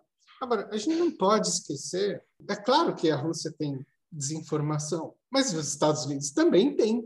Não, o curioso é que assim, ontem eu recebi, é. até te mandei um documento um release do governo americano. Quem assina aqui, o nome é CISA, C-I-S-A, CISA, não sei como é que é de Cyber Security, alguma coisa, é, dizendo exatamente isso, né? Que é, em inglês está mitigating threats posed by Russian state-sponsored cyber actors, exploitation of default multi-factor authentication protocol, and Print Nightmare Vulnerability. É, Olha só como Eu nem essa, sei, vou, vou mandar para o Rômulus. O Rômulus joga aí na tela que eu não sei fazer essas mas coisas. Olha aqui. só como essa coisa funciona. Por quê? Não, mas é, é, é, a matéria, né? É a mesma coisa Veja bem, como, como uma coisa é, casa com a outra, e por que, que essas coisas é, não estão exatamente sozinhas, né? Nesse grande, vamos dizer assim, porque você tem uma espécie de guarda-chuva, como que a gente pode dizer, do campo de ideias, para não chamar isso de ideológico, onde essas historinhas vão se acoplando. Por quê? Porque antes do Bolsonaro existir e dessa coisa de fake news de Bolsonaro, a gente tem que se lembrar que existiu uma, vamos dizer assim, uma a, a, produção de conteúdos em massa e de informação, já falando que a eleição americana teve essas jogadas, a de 2016 do Trump, e que ela tinha sido alvo de uma ação russa para produção de fake news lá e de interferência. Quando todo mundo sabe, todo mundo que é sério sabe, que os algoritmos que influíram na eleição americana, no Brexit, etc. e tal, foram criados junto numa parceria das big techs americanas, ou seja, gente que está até o pescoço envolvida com o Estado americano, com a Cambridge Analytica, que tinha lá no, no, seu staff gente que saiu diretamente da CIA e do Departamento de Estado americano, da NSA, de agências de informação, e que, enfim, isso talvez tivesse muito menos probabilidade de ser direcionado pelos russos do que pelos próprios americanos. Só que, assim, desde que eu me conheço por pesquisador dessa área, eu sei que uma das operações que faz nesse setor de informações é aquilo que se chama de false flag, que é jogar para o outro aquilo que você próprio está produzindo a esse respeito. E é óbvio que essa operação de dizer que a grande desinformação é uma operação russa é uma operação americana. Bom, vou lá. Tem um release agora, isso, né? Acusando eu, formalmente a Rússia. eu não estou dizendo que os russos não fazem operação de desinformação, porque eles fazem pra cacete também. Pô, quem não faz? Mas quem não faz? Até na, então, na casa de praia lá. aí, Tabajara, tem, ué. Não tem, eu não acabei de mostrar aqui a, a, o, é, ministro do TSE, é, procurador-geral da República, ex-deputado fazendo a maluca e fazendo desinformação em 2021 com o que aconteceu em 2015, 2016. A gente não, não, não comentamos aqui, mostramos lá o SSS, Sociedade Não Tão Secreta Silvestre, que sumiu do nada. Essa informação até na casa de praia, né, até na colônia tem. Bom, então vamos lá. Considerando isso, você vê, né? Aqui a versão do WhatsApp, a gente pode até dizer, enfim, com todas as nuances que teve no caso nacional, que foi mais ou menos rodar o protocolo brasileiro sobre uma coisa que já estava ocorrendo, vamos dizer assim, em nível, em escala global. Então, não é à toa, vamos dizer assim, que ela sobe um degrau nessa história e agora está envolvida como uma espécie de, vamos dizer assim, porta-voz para o Brasil do que está acontecendo no grande caso da desinformação é, é, internacional que está sendo mobilizado agora. Agora, é só o seguinte: ela, Patrícia, se os hackers tá russos, ainda. se os hackers russos são tão poderosos assim, se eles conseguem fazer esse jogo da desinformação de uma maneira tão bem feita, a gente precisa começar a pensar por que que nesse plano, pelo menos, nesse plano, a Rússia está levando de lavada na guerra. Quer dizer, militarmente ali e tal, talvez eles estejam até bem posicionados. No caso, vamos dizer assim, local, na ação militar que eles estão promovendo lá dentro da Ucrânia.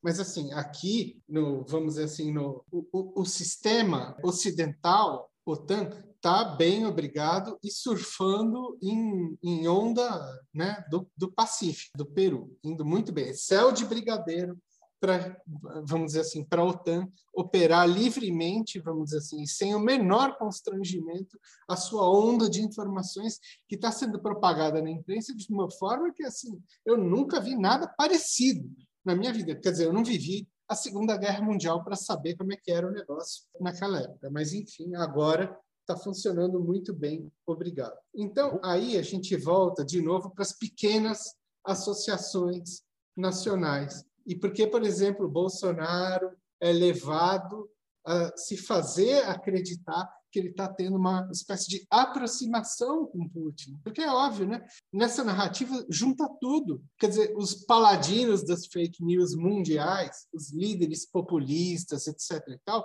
todos se juntam no mesmo balde, entendeu? Na bacia das almas corrompidas. Não durou cinco segundos, entendeu? Para os sujeitos terem falado assim: alô, os que apitam, esse que você falou, o gabinete lá, Heleno, Mourão, isso que a gente chama às vezes de central.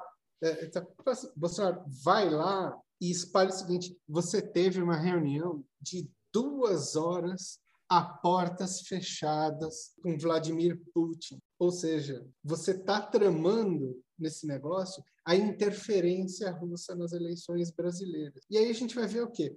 Os mesmos personagens de 2018 ressuscitando o segundo capítulo dessa novela. E isso para responder, ou tentar pelo menos responder parcialmente a tua questão de, bom, será que os caras que fizeram esse negócio, esse, enfim, essa operação gigantesca em Missouri para produzir a, a, a, eleição do jeito que foi, vão largar o osso de uma maneira tão fácil agora em 22? Essa é a questão que não quer calar. Eu não tenho a resposta pronta para isso. Mas eu tendo a achar que o não. Pode, no final pode ser tirado, mas eles não vão largar. O osso pode não ficar na boca deles. Agora, largar voluntariamente, porque respeitam muito a democracia, isso tá, está em contradição com a história do Brasil. Ou será que, se, vamos dizer assim, se um Lula pegar, que seja inevitável, vamos dizer assim, isso eu também acho, se ele chega com uma margem de 70, 30 no primeiro turno, não tem, não tem que se faça, entendeu? Mas o, o que eu acho. É assim, Era o que o pessoal dizia que ia acontecer em 2018. É, já, já abria a fonte, o Roberto é. falando: não, o cálculo é esse. O Haddad vai abrir 70 a 30, não tem como, nem que quisessem manipular o voto e tal, não sei o quê. Era, é, e, a gente já ouviu, e, 70 a 30. Que não já ouvimos antes. Tem com urna grávida. Acho, o que eu acho é o seguinte: eles têm N, N dispositivos N dispositivos que podem ser fabricados até outubro para tentar direcionar o voto, que já fizeram isso em 2018. Fizeram como? Com intervenção federal no Rio de Janeiro, com greve dos caminhoneiros. E aquela né? sorte danada da, da fakeada. Ah, desculpa, facada, né? Sorte danada, no dia, na véspera do 7 de setembro. Você acha que Bom, a facada foi fake, Rômulus? Bom, eu não tenho como saber, o que eu sei é que tem esquisitices ali, e no, no mínimo o universo conspirou para a barbárie vencer a civilização, porque no, no 6 de setembro, no 6 de setembro, no dia seguinte tem parada militar em todo o Brasil, em que todos os militares, famílias e tal, estarão reunidos conversando sobre algum tema nacional no cafezinho. No 6 de setembro acontece acontece aquela, aquele evento de comoção, uma operação psicológica ou um, um, evento fortuito psicológico. Eu sei é que assim, ou sorte danada desse pessoal da barbárie, né? Porque realmente um dia melhor para acontecer, que a véspera das paradas militares não haveria. É, seja como for, enfim, a gente teve N coisas aí que chamemos de fortuna ou virtude, como diria Maquiavel, enfim, desembocaram no que deu.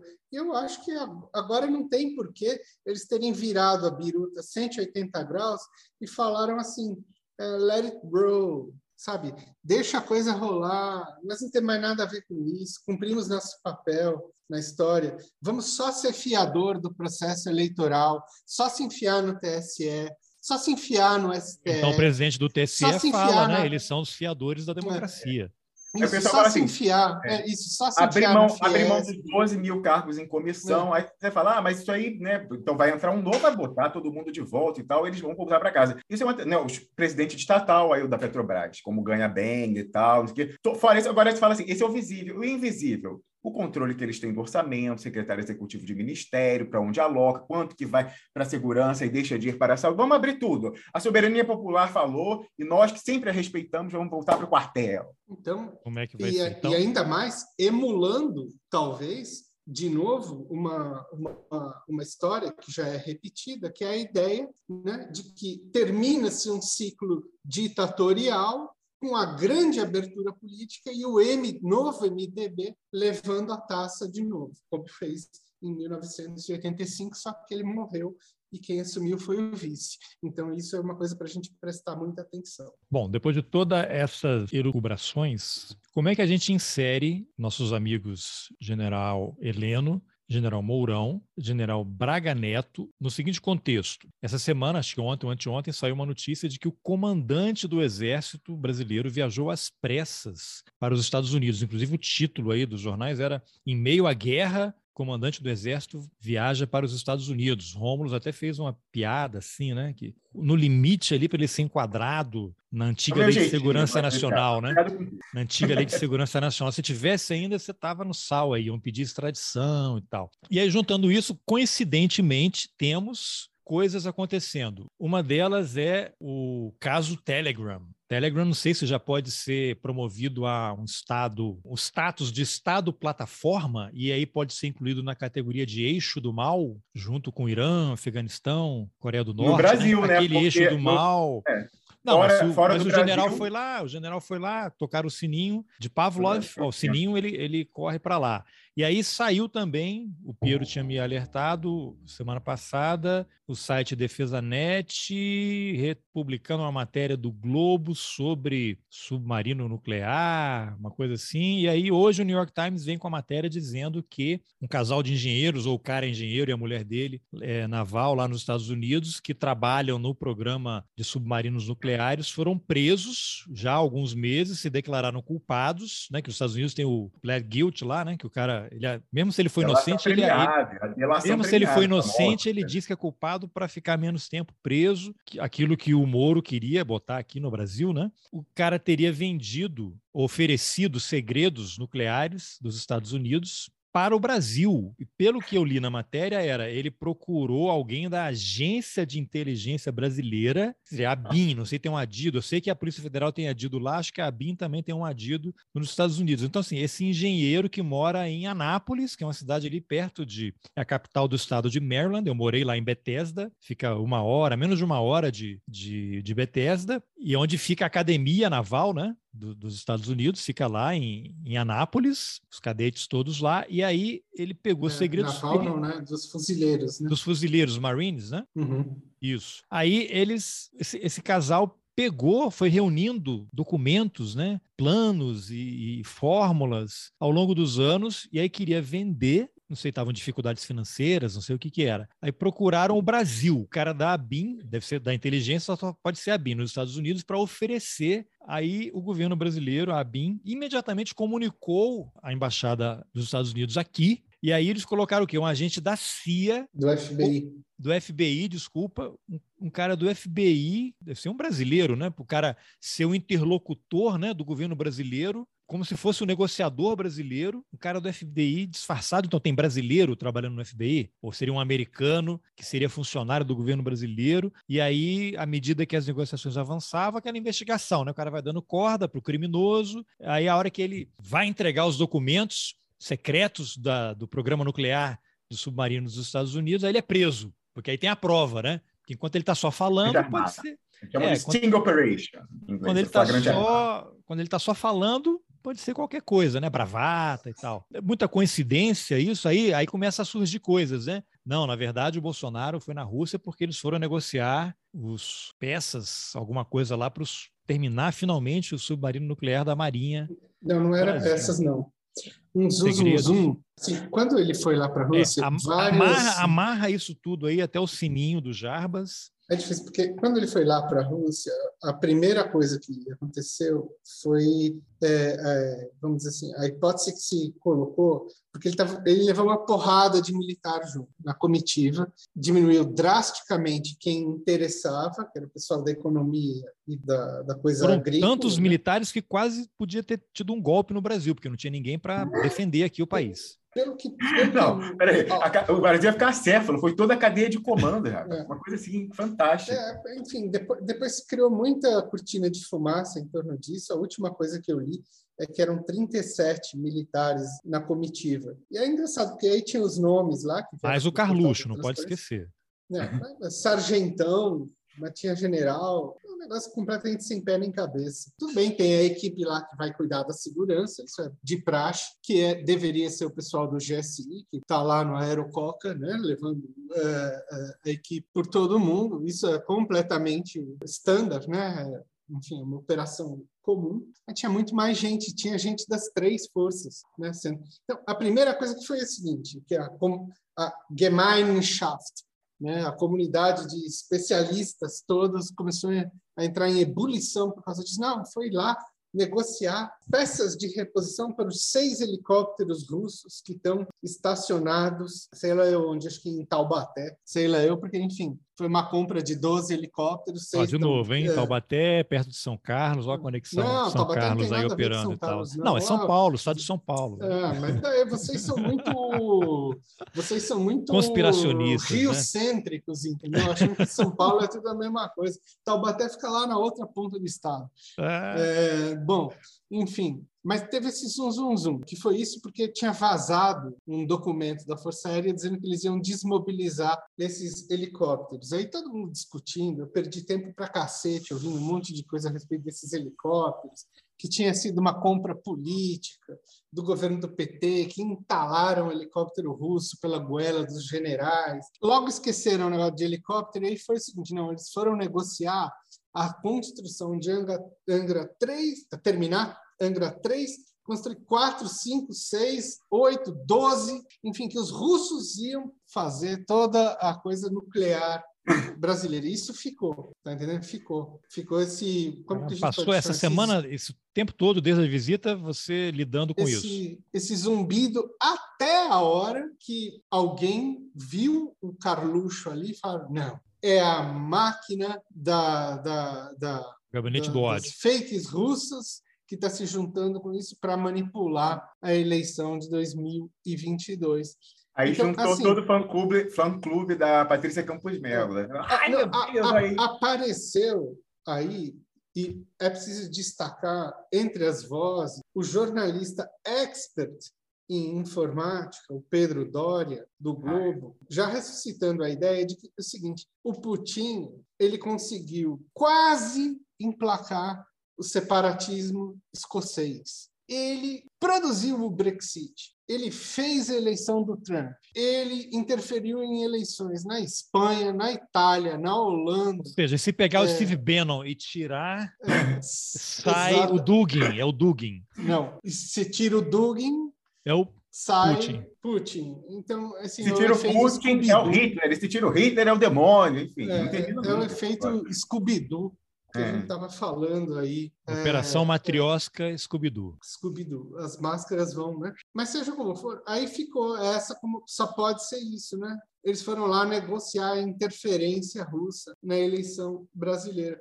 Mas o fato é o seguinte, isso impulsionou todo, todo esse folclore que eu estou falando, impulsionou o campo, a semeadura para o campo, de que tem uma grande especulação de que o Brasil vai oferecer uma espécie de, de, de grande guinada que vai definir o campo internacional. Então, sinceramente, dizer que general brasileiro foi chamado às pressas para discutir alguma coisa lá nos Estados Unidos, não, ele pode ter sido chamado para discutir alguma coisa. Agora, esse às pressas precisa ver bem invenção de quem que foi.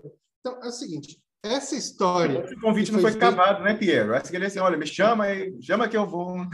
essa história que foi veiculada no Globo há cinco, seis dias atrás, não lembro direito, de que os submarinos brasileiros, especialmente o submarino nuclear, estaria comprometido por conta da guerra da Ucrânia, porque o Brasil precisaria estar pegando algum pedaço que diz respeito ao reator nuclear lá no exterior, porque ele não consegue fazer isso aqui dentro, e que o mercado de armas do exterior se fechou completamente. Isso foi a matéria do Globo. E aí, cinco dias depois, aparece essa história que, sem brincadeira, que você contou aqui, que foi publicada pelo New York Times, que quando é, é, o Romulus mandou não, fui eu que mandei para você, né? Mas quando eu li, eu já nem lembro quem mandou para quem ontem à noite. Eu falei, isso aqui só pode ter sido escrito pelo roteirista do Mr. Bean. Porque não, faz sentido nenhum. A minha impressão, é óbvio que é uma impressão, é uma tendência, uma análise, vamos dizer assim, ainda é, muito preliminar, é de que isso é mais um ponto que está sendo inserido no enquadramento que eles estão dando de que os militares são os grandes players que tão, vão resolver conflitos que estão se colocando de maneira muito na superfície para a sociedade brasileira. Então, você pode ver que vai ter milico envolvido em questões de segurança internacional, cada vez mais. Então, essa é a ideia deles estarem aparecendo no cenário. O Itamaraty acabou, né? Você percebeu? Evaporaram com o Ministério das Relações Exteriores e eles é que estão aparecendo como os grandes negociadores internacionais, seja para referendar, seja para apagar o fogo daquilo que o Bolsonaro está fazendo no cenário mundial, porque eles é. sempre vão agir nessa pinça, entendeu? Dos dois lados. Então é isso, eles são a ameaça e a solução para a ameaça. Mas eles também aparecem como agora? Ah. Como os atores centrais até no, no, que vai ser o futuro econômico até outubro, com a história dos preços do, do, do combustível, aquilo que se faz. O Bolsonaro vai demitir o presidente da Petrobras e vai ser, não, eu tive que demitir porque eu tenho que colocar uma gasolina acessível para a população. O cara já falou que general não bate continência para capitão. Daqui não sai, daqui ninguém me tira. O general já falou lá. Resta saber o seguinte, porque eles vão, que nem na, na, na novela, que o Romulo sempre gosta de dizer, vão Glória medindo Magadão. a pressão. Vamos Não, vão, vão ter que, é ah, que tem é muito melhor... ator aí, né? Vão ter que criar um terremoto para eliminar três quartos do elenco. O que importa? O que importa é que vai ter general amigo do mercado e general amigo de caminhoneiro. Ou seja, eles vão ter a solução na mão deles. Esse a é, pinça, é o ponto. exatamente. Então, o que pinça. eu acho é o seguinte: general indo para discutir qualquer coisa urgente, como se a América Latina tivesse de fato sendo um player muito importante agora nessa situação de guerra na Ucrânia, para tendo que ir para Washington para resolver, sendo que já tem um general brasileiro lá que cumpre esse papel. Isso o pessoal se esquece muito, Carlos. Você tem a missão é seguinte, existe, do Exército Brasileiro existe, lá? Existe, não é missão, é o general Adido, que é o número 2 né? é, do US Southcom. Aquele que, seja, que trabalha para o governo americano, que tem aquele vídeo. E, e pago pelo trabalha, o, o general falando para o Trump, né? Não, tem um general que trabalha aqui, pago pelo povo brasileiro para trabalhar para mim para trabalhar para mim. Exatamente. E esse US, o US Southcom, comando dos Estados Unidos, para as pessoas saberem, é a parte dos Estados Unidos dedicada a questões militares do hemisfério ocidental, que são as Américas. Para onde e vem a quinta frota, aquelas coisas e tal. Isso, o coronel Marcelo Pimentel criou uma, uma expressão que eu adotei, falei, eu adotei, já vou usar.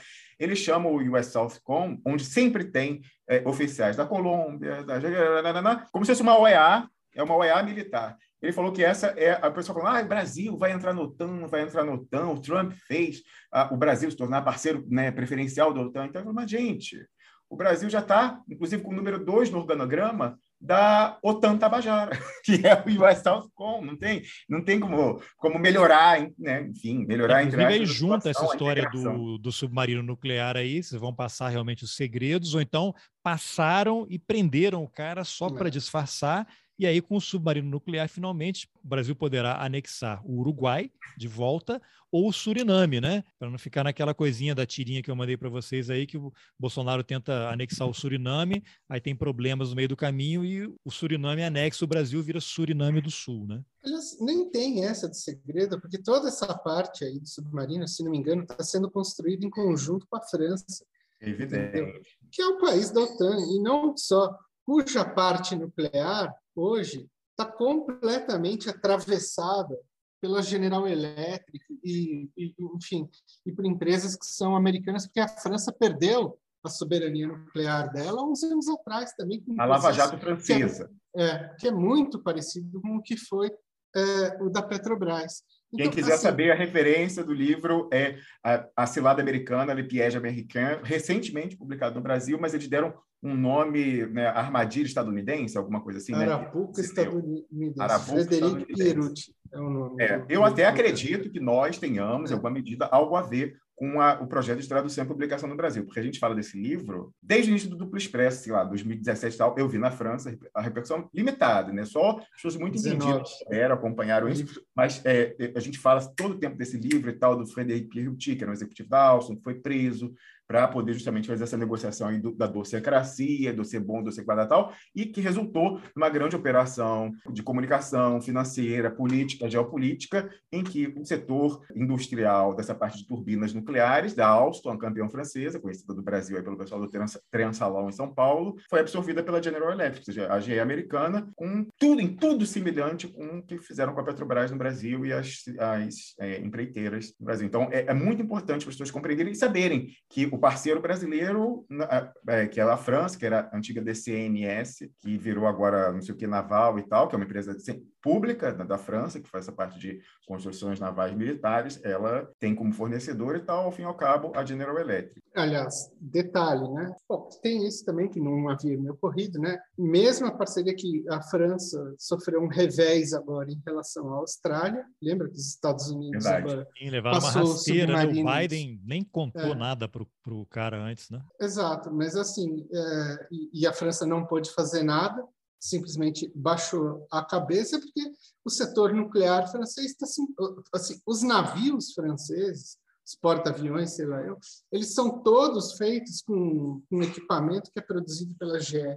Então, eles não têm muito jeito. E eu acho completamente difícil a hipótese de que alguém que tem na mão os esquemas de produção de casco, de reator, etc. e tal, não saiba como funcionam os trâmites internacionais, entendeu?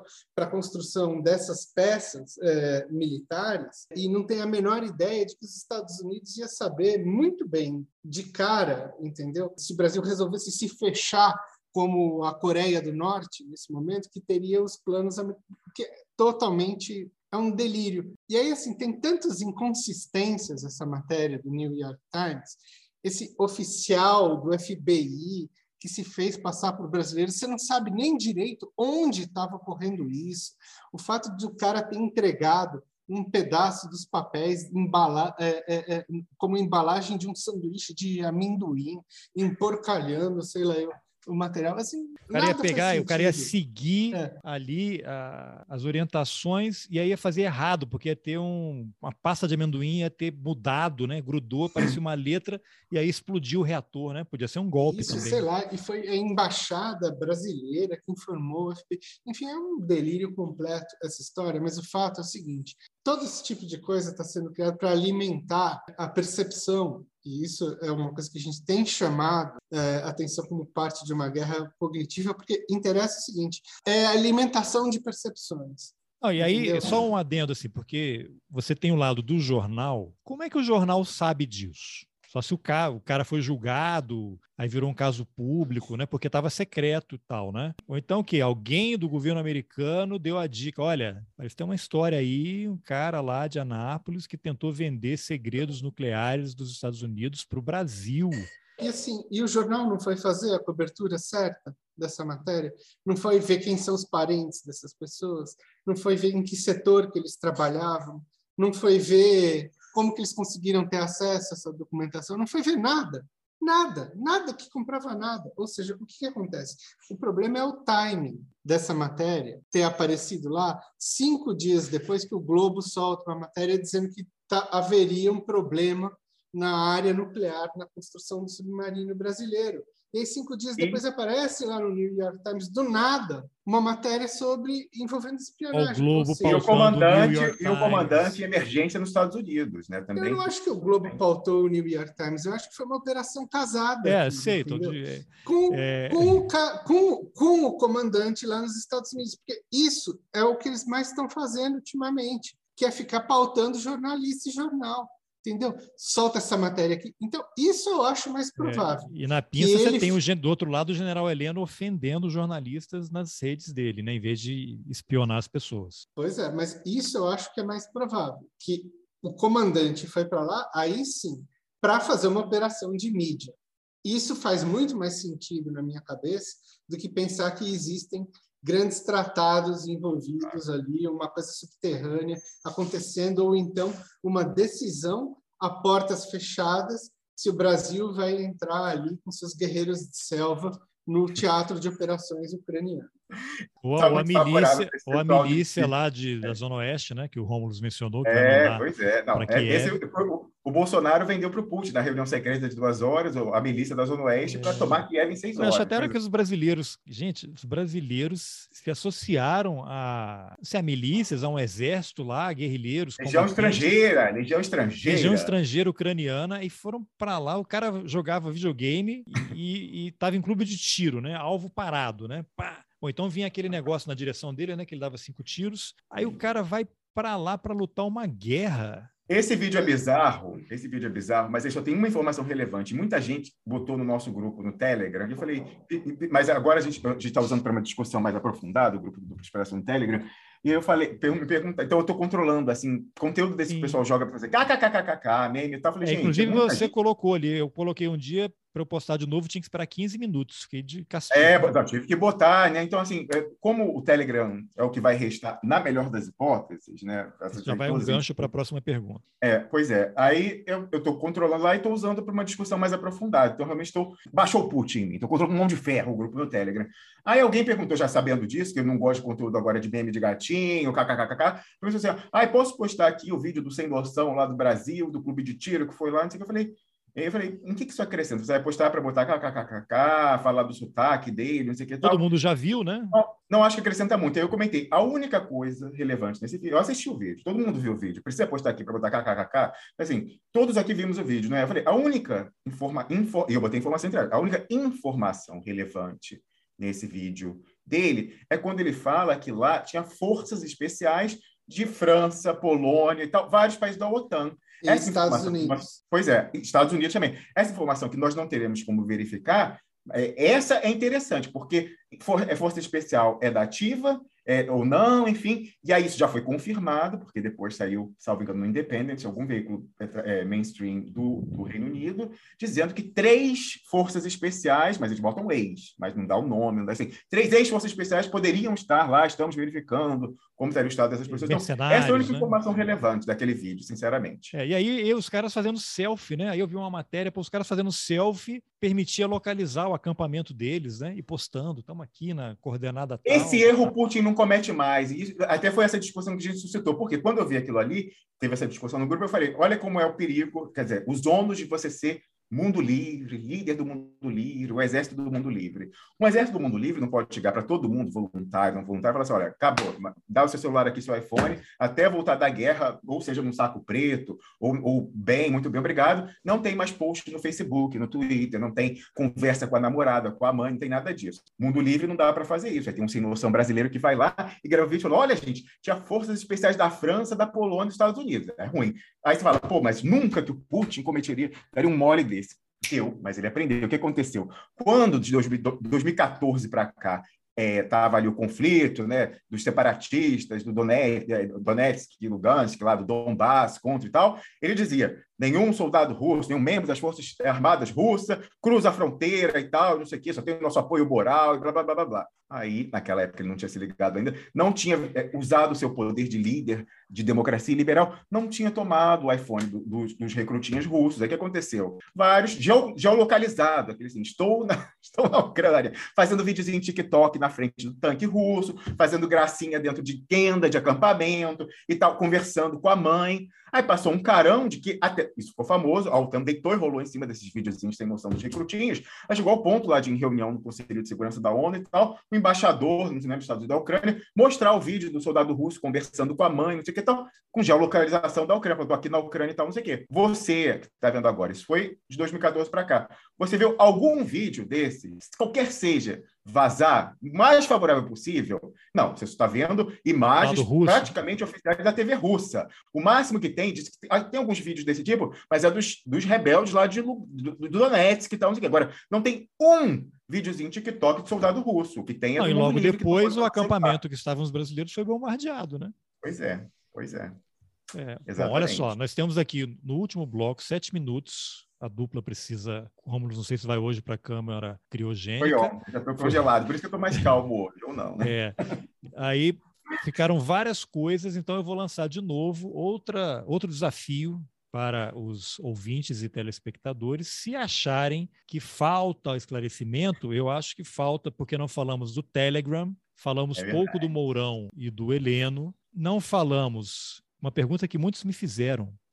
Mas o, o Rômulus, ele mora na Suíça, mas ele vive do quê lá? Ele trabalha? Eu falei, não, mas ele ganhou uma bolsa muito boa, que era o dobro da média dos países europeus. Né? Ele deu o calote, fugiu com o dinheiro e está se mantendo lá até hoje. Então, eu, para atender a esse desejo insano das pessoas, você trabalha, Rômulus? O que, que você faz ou você vive do duplo expresso? Eu trabalhei minha vida inteira, desde ainda na faculdade, fiz é, estágio em grandes bancas de advocacia, depois me formei contratado, como eu falei, tive uma carreira de sucesso, então consegui juntar um pé de meio que não daria para me aposentar. Mas você tem parentes nessas bancas que conseguiram emprego ou foi por mérito, meritocracia sua? Maluco, meritocracia. Não tem nenhum nem advogado na minha família. Eu fui a primeira pessoa louca que não sabia como é que era essa coisa de panelinha eu falei, cara, vamos ver qual é esse negócio aí. Então, na verdade, para falar muito a verdade, eu fui fazer direito e economia ao mesmo tempo, porque eu queria ter ido, naquela altura, eu pensava em fazer o concurso para Rio Branco e é, para diplomata. Diplomata, olha. Falava, Os melhores para você fazer isso é direito ou economia e tal, não sei o quê. Mas aí depois, quando eu já estava na faculdade, conversei com o pessoal, né, Rio Branco e tal, falaram o seguinte: olha, esse negócio aí, eu falar que você conhece bem, não sei se você conhece bem ou não. Mas, dizer, ó, você fica dois anos em cada lugar, aí vai ter A, B e C de classificação, né? A é, Estados tem Unidos. D também, tem D também. Ah, é? Aí falou B, é, Argentina, não sei o que não. C, sei lá, África do Sul. É. Aí tem os D aí que deve ser é, Least Developed Country, aí, aí tal, Burkina Faso e tal, dois anos rodando. Tal, era um lugar bom para você roubar o leite das criancinhas subsaarianas, hein? No esquema. É, não, mas eu, eu, vi que era melhor conversar com o chefe do esquema, e direto. Tá. Aí eu falei assim, cara, né, mesmo tenho ambição, quero construir família e tal, isso aí não me parece coisa. Bom, tem a controvérsia, né? Às vezes tem gente que constitui família nesse esquema. Mas, enfim, eu falei assim, não, não é a minha. Aí desisti disso durante a faculdade e tal. Aí falei, ah, comecei a fazer estágio, acabei indo Então, trabalhei, tive, como você falava aí, uma remuneração boa aqui fora também, mas a minha bolsa já acabou. Né? Então, fora isso, graças a Deus, né? e pela loteria da vida, tem uma condição familiar né? boa né? e tal. E sou também casado com pessoas que têm uma condição financeira e tal. Trabalham, então, que trabalham, é, né? Alguém Exatamente. Então, por exemplo, poderia perguntar também, Carlos Alberto Júnior, quem banca o roteiristas e tal? Felizmente, a minha esposa, a minha esposa, imagina, se não fosse isso, eu vivo de rendas, da renda dela. Bom, pois é. Eu, Hoje em dia, posso dizer que, grosso modo.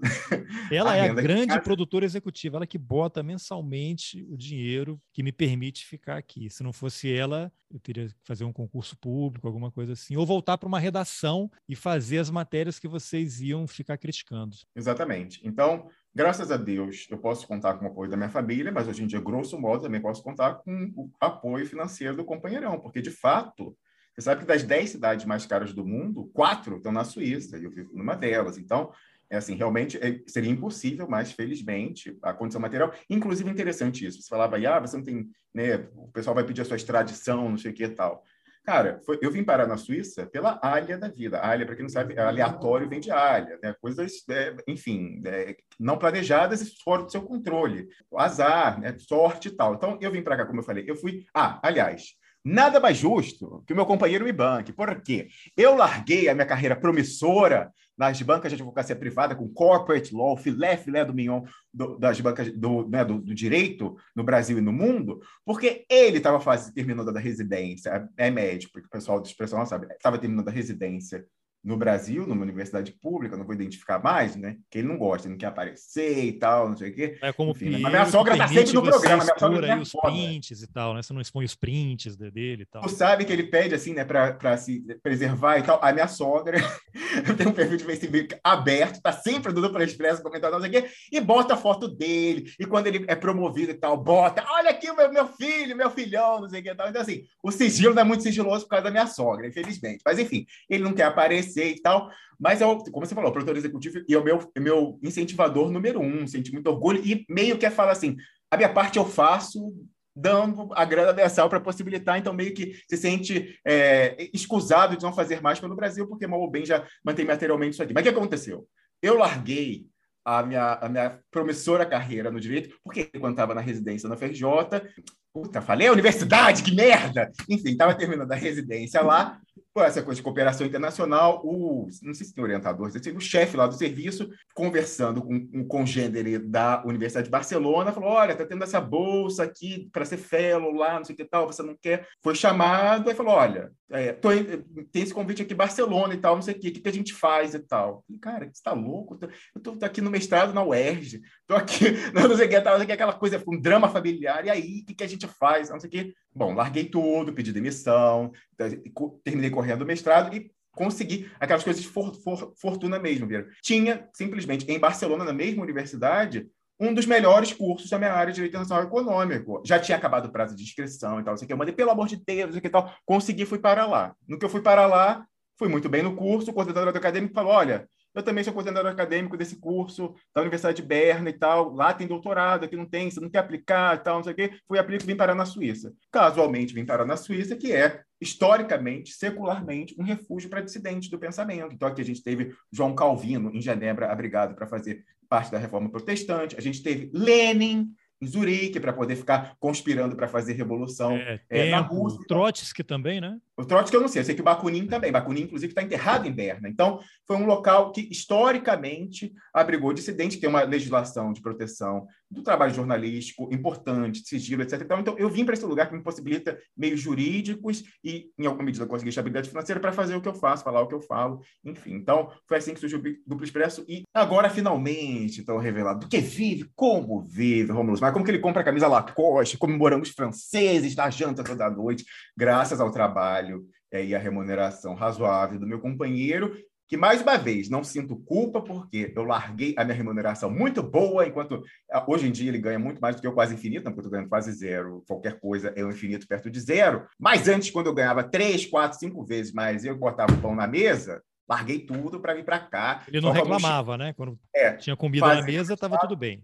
Aí eu vim parar na Suíça, aquelas coisas assim. Aí, aí ele terminou mestrado, doutorado na Espanha, aí foi fazer um pós-doc na Alemanha, aí terminou o pós-doc e eu tinha que terminar o meu doutorado aqui na Suíça. Eu falei, ó, vem para cá me esperar. Golpe no Brasil, eu aqui esperando.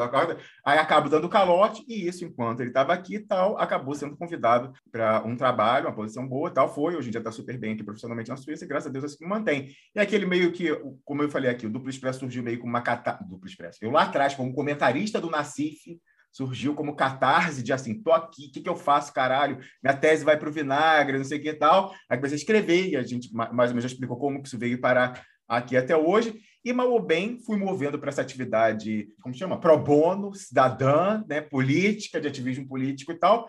Fui concentrando meu tempo cada vez mais, declinei os convites para voltar para o Brasil, para escritório, até escritório aqui fora, eu já estava vendo, conversando, sendo entrevistado de Genebra, fui deixando, empurrando e tal, não sei o quê, e graças a Deus, mal ou bem, eu tenho condições materiais de seguir isso aqui, e ele está de boa, ele ficou orgulhoso tal, e apoia isso aqui. Então, estamos nessa condição semelhante à, à sua, Carlos é, Alberto, com você, é. é o meu, meu, meu, diretor executivo, digamos é, assim. Então, olha só, fica de novo lançado aqui o desafio para os, os ouvintes, muita gente escreveu, inclusive no no, canal lá no YouTube, as pessoas estão comentando e ficam falando um montão de coisa lá, não sei se vocês estão acompanhando, e pedindo né, esclarecimentos. Então, temas pendentes para uma futura conversa, caso haja interesse de vocês dois e dos ouvintes. Telegram, guerra de plataforma, será um estado plataforma. E esse tema que eu acho interessante, que é são os estados plataforma, né? YouTube, Facebook, Instagram, Google e o que seja, eles agora têm um poder enorme, financiam campanhas, mas não é só isso. Ao mesmo tempo, eles também são controlados pelo Estado. Há uma toda uma troca ali. E aí eles são agora. O, a New Yorker fez uma matéria no passado sobre a criação da Suprema Corte do Facebook, né? Que o Facebook decide quem é que pode, quem é que não pode. Então agora está é, tá autorizado desejar a morte do Putin e desejar várias coisas por um tempo limitado, né? Saiu essa notícia aí esses dias. Uhum. Então eles uhum. abriu o discurso de ódio pode, agora não pode mais, pode só para esse, para aquele não pode. Não, eu só uma que... correção, não, ah, não, não abriu. Na verdade, vazaram e-mails de comunicações internas de pessoal, ó. Ah, não chegou a liberar. Pode, tá, tá liberado e tal. Aí pegou muito mal. Aí o Facebook ah. soltou uma nota dizendo: estamos esclarecendo que não, né, clarificando, esclarecendo essa posição. Não pode, não pode discurso de ódio de ninguém. Mas o que está sendo falado lá dentro do e-mail, a gente não sabe mais. Então, não é porque eles não queriam autorizar, porque pegou mal. Importante fazer essa distinção. Né? O plano era esse. Se ninguém reclamasse, estava liberado. Principalmente então, se ninguém vazasse a comunicação interna. Principalmente, né? Iam descobrir depois quando começasse a aparecer lá. Então tem isso daí. Telegram, esses estados plataforma e essa movimentação aí, que não vai dar tempo de a gente falar, que é Arábia Saudita, Índia, estão comprando coisas aí, dizendo que vão comprar, Arábia Saudita, que é aquele estado. Daqui a... Olha só, Saiu matéria no Wall Street Journal, mandei o link para vocês, dizendo que a Arábia Saudita estuda a possibilidade de aceitar. Considera. Considera aceitar yuan, né, que é a moeda chinesa, como pagamento do petróleo. A Arábia Saudita, que é aquele. Daqui a pouco vão acusar a Arábia Saudita de ser uma ditadura. Espera só que você vai ver. É aquele país que o príncipe esquartejou um jornalista lá na Turquia e que compra que quando Washington Trump... Post, aquele que premiou a Campos Melo. E quando, e, e, quando que o dono é o Jeff Bezos, né? E o uhum. concorrente do Bezos, que é o Elon Musk, liberou os satélites lá para a Ucrânia. Olha só. E ele desafiou o Putin para um duelo também. Exatamente. E aí, o que aconteceu? O Trump, quando soube que esquartejaram um jornalista e sumiram com ele, ele falou assim: não é americano, não foi nos Estados Unidos. Frase do Trump. E Trump e aí e vendeu armas, né? Para a Arábia Saudita, armas americanas que são usadas basicamente para quê? Para tirar o Iêmen do mapa, né?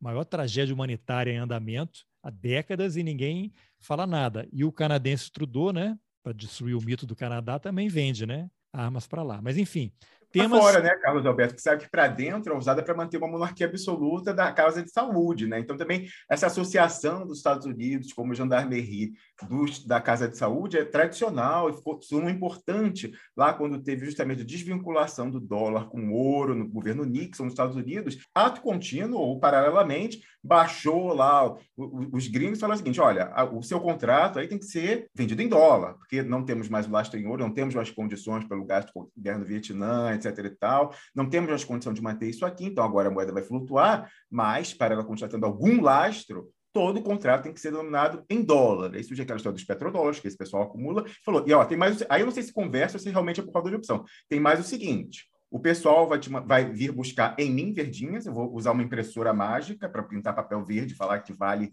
100 dinheiros. Aí o pessoal vai precisar com, comprar, pegar para mim esse papelzinho verde para poder comprar esse seu produto fundamental, sem o qual ninguém vive, que são esses barris aqui. Aí tem o seguinte também, o que, que você vai fazer com esse bando de papelzinho verde? Às vezes, se a gente está falando figurado, porque o maior disso é virtual, é só lançamento, conta, né, dinheiro virtual. O que, que você vai fazer com isso? Vai é, fazer dunas do lado da, da duna de areia? Você vai fazer? Não, você vai pegar essa verdinha e vai mandar de volta para mim aqui, ó, Wall Street, comprar, isso aqui. Então, você vai reciclar esses petrodólares. Então, vamos formar um circuito aqui. Eu, eu faço, imprimo, então, sai o dinheiro, compro as, as exportações do mundo, faço um déficit comercial e tal. Os outros países também, como, como quem cunha a moeda global, eu tenho que ter um déficit para todo mundo ter o meio corrente circulante e tal, mas vai comprar o petróleo, o petróleo vai voltar. Então, tchum, vai fechar e ninguém vai ficar no vermelho. Então, isso é fundamental para a manutenção, manutenção do padrão dólar. Aí eu pergunto, a gente falou aí da coincidência da história, aí de, né, é, do, do, navio, saiu o Globo, saiu o New York Times, okay. que coincidência, num momento tão tenso entre a perspectiva estrutural de declínio lento e gradual do, da, da, hegemonia do Império Americano e ascensão das potências eurasianas, essa parceria estratégica Rússia-China, isso é uma tendência estrutural. A gente está vendo uma agudização desse conflito que pode, inclusive, acelerar ou desacelerar essa tendência estrutural de superação do Ocidente pelo Oriente. Inclusive, eu recomendo, daí dica de leitura, algo que é da bibliografia, inclusive do programa de doutorado do Graduate Institute em Genebra, né, referencial, que é um livro bacana que chama é, Why the West Rules? Por que, que, o Ocidente manda na porra toda? Assim, tradução é, livre de Rômulo de Maia. Excelente esse livro. Explica que há uma, ali, de anos atrás, muito, sei lá, deve ter mais de 10 anos de publicação, 15 anos, ele explica ali e mostra, por A mais B, a oscilação entre a hegemonia global entre Ocidente e Oriente. Essa balança já pendeu outras vezes e mostrou que a tendência total, ceteris paribus, mantidas todas as variáveis, é inexorável o polo oriental ultrapassar o ocidental pelas razões que eles põem lá e com as quais eu concordo. Agora, aquela questão, se está dado isso aqui, esse polo aqui que está descendo na gangorra,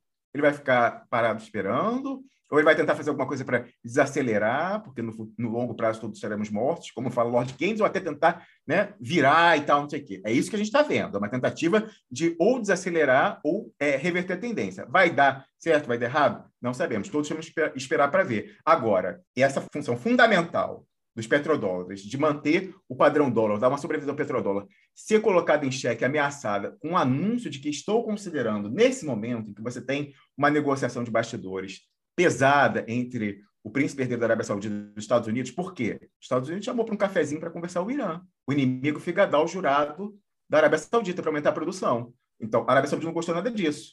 Os Estados Unidos, desde que o Biden entrou, os Estados Unidos pararam de dar total apoio à Arábia Saudita na guerra no Iêmen. E foram do... tomar café com Maduro. Com Maduro. Pois é, em cujo, em cujo outro lado, no Iêmen, está justamente o Irã. Então, tem essa disputa Arábia Saudita e Irã, os Estados Unidos está ali como fiel da balança e tal, chamou o Riva para conversar, então está essa tensão ali de renegociação, de termos, quem sabe até um, contra, um desconto em fornecimento de armas futuro. E é o que eu perguntava, a gente conversava, eu brincava antes da gente entrar no ar, no seguinte, quando você falou que você queria abordar esse tema, mas certamente cabe muito mais aí depois, a gente pode falar. Mas diz o ditado popular no Brasil que cão que ladra não morde. Aí eu perguntei, deixa eu te perguntar para quem nos ouve também. A gente pode, contrário senso, extrair daí, logicamente, que cão que ladra é porque não vai morder? Né? Se cão que ladra não morde, o cão que ladra é porque não vai morder. O cão que vai morder ladra antes para avisar. Então, se a Arábia Saudita está considerando, até quem sabe já, é, recebendo um cheque em yuan descontando na boca do caixa, por que ela ia nos plantar na imprensa? Estou, olha aí, o Biden, Biden, olha aí, esse momento que está duro aí, negócio de, de OTAN e tal, Rússia, estou pensando em lembrando, implodir o Wall Street, assim, quem, quem é o dono, quem é o dono do Wall Street Journal? Pois é. Rudolph Murdoch. Exatamente, exatamente, que é ali da questão toda republicana, dono da Fox News, etc e tal.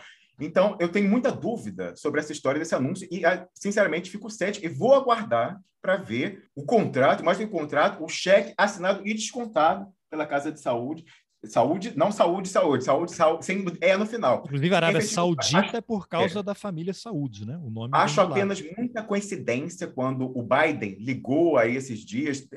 Foi plantado também que Biden tentou falar com os príncipe, o príncipe herdeiro dos Emirados Árabes Unidos e com o príncipe herdeiro da Arábia Saudita, e eles não atenderam e tal. E aí tá essa coisa, chama o Irã e tal.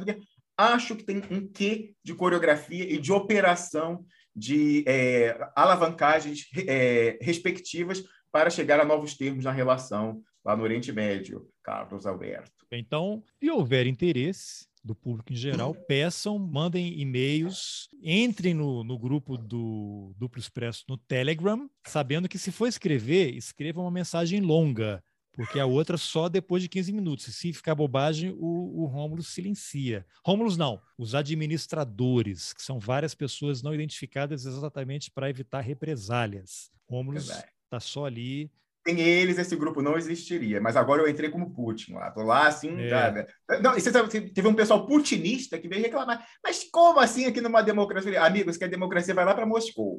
você não gosta do Putin? Vai lá para Moscou. A democracia ver como é que é. Não tem democracia. É, inclusive, alguém falou assim: eu devo postar isso aqui, mas eu não queria que você compartilhasse. Você falou, então não publica. Entrou aqui, tá na roda. Inclusive, você tem, deixei o link do programa, porque o sujeito falou assim: não, mas eu não quero que você dê print no que eu coloquei e publique. Eu falei, olha só para te proteger, você tem o seu nome de usuário aí. O que, o que qualquer pessoa que interage comigo em qualquer plataforma, às, às vezes até mensagem privada, né, Piero? Tem que saber é que eu me aproprio, porque se eu perdi, gastei o meu tempo pago pelo meu companheiro para analisar. E esse é o feedback que me levou a produzir alguma coisa. Meio, é, é licença Creative Commons, está ali, a pessoa usar, construir, você não pode usar. Então, eu pego isso, pego, assimilo, processo, trago uma extrapolação dali e jogo de volta para a rede, para a rede pegar e fica nessa espiral positiva. Isso é desde o início, o processo produtivo do Duplo Expresso, era lá no Nacif, eu surgi como isso, como um comentarista, o Nacif pegou, transformou em artigo, aí eu pegava as sessões de comentário, publicava como um artigo coletivo, aí surgia um grupo de discussão no Facebook fechado, Piero Line, orientadora, não sei o que tal, isso vira blog, depois vai para o vídeo, etc e tal, e aí a gente termina aqui e é o processo produtivo. Ah, eu não sabia e tal, mas aí falei, não, é isso e tal. Se você quiser comentar aqui, saiba que possivelmente resguardada a sua identidade, não sei que tal, eu vou usar esse material sem pedir licença. Inclusive, às vezes, mensagem privada, coitado do Piero Line, enfim. Como foi com o Alberto Carlos Almeida e outras aí que eu uso e tal. Então, assim, é, é como funciona, mas ele meio que eu acho que aceitou, porque continua comentando lá, ainda bem, contribuindo para a construção do nosso trabalho mais do que coletiva em rede. Realmente tem essa questão. Eu acho que é fundamental discutir a história do Telegram, porque o Pierre falava aí das net wars e tal, não sei o quê. Desde o início do Duplo Expresso, eu venho comentando essa questão de dinâmica de rede, efeito de rede, como que isso é fundamental para entender várias questões da política brasileira, mas da política mais do que nunca está demonstrado com a história da desplataformização, primeiro da, do pessoal lá trampista, agora de um país inteiro nos Estados Unidos. A gente vem falando disso, e aí você fala, pô, como você sabe disso? Assim como pela Alha da Vida, eu fui lá designado para ajudar uma pós-doc dos Estados Unidos que estava no WTI a fazer pesquisa sobre viés cognitivos, também pela área da vida, eu estudei no meu mestrado, segundo mestrado lá em Barcelona, essa questão de é, comércio em serviços, em que você tem essa questão de efeito de rede, lock-in, etc. E tal. Então, eu sempre tive atento a isso pela formação. Quando entrei nessa daqui, vi como tem essa questão de plataforma política, estava vendo essa polarização cruzada, e aí meio que a gente ficou com essa questão, assim, uma vantagem comparativa analítica, até não só no Brasil, mas em termos globais, que a gente já fala disso há muito tempo. Então, é, eu acho que é um aspecto fundamental falar do Telegram, até por causa dessa distorção que há no Brasil. Aí parece que teve uma matéria no Fantástico no domingo de extrema demonização do Telegram, e aí o pessoal lá da, da rede, você vê como é a rede, alguém lá do Duplo Expresso no grupo resgatou ontem que quatro semanas antes dessa matéria do Fantástico, o G1, da mesma Globo, lançava com pompa e circunstância o seu canal no Telegram, esse aí do nazismo, pedofilia, tráfico de droga e tal. Baixa o aplicativo do Telegram, siga a gente também lá. São os tipos de esquizofrenias deliberadas, típicas de guerra híbrida, e mais do que isso, da guerra híbrida Brasil, na qual o maior mestre contra-efetuador é o nosso Piero Leirner. Bom, então ficam esses temas aí em aberto. Se acharem que vale a pena, mandem mensagens para o Rômulus, que aí a gente organiza uma outra conversa. Então, obrigado, Rômulus. Obrigado, Piero. E nos falamos em breve. O Carlos, Alberto, só antes de fechar, promessa é dívida. Eu falei do vídeo do Mourão. Aí são, é rapidinho, é um minuto. Para encerrar, aí. É, falando aí daquela altura. Falando é, eu, que, eu tenho que liberar para você aqui. É, libera a, a, a, imagem, porque tem que ter a imagem também. E aí vamos combinar Bom. o seguinte: já demos os tchauz. Assim que acabar o vídeo, cai a transmissão, beleza? Ok. Falou. Piero gostou. Ele tá com a bexiga cheia. Olha só. É... Peraí, cadê? Vai. Compartilhando a tela. Ah, tá gravando já?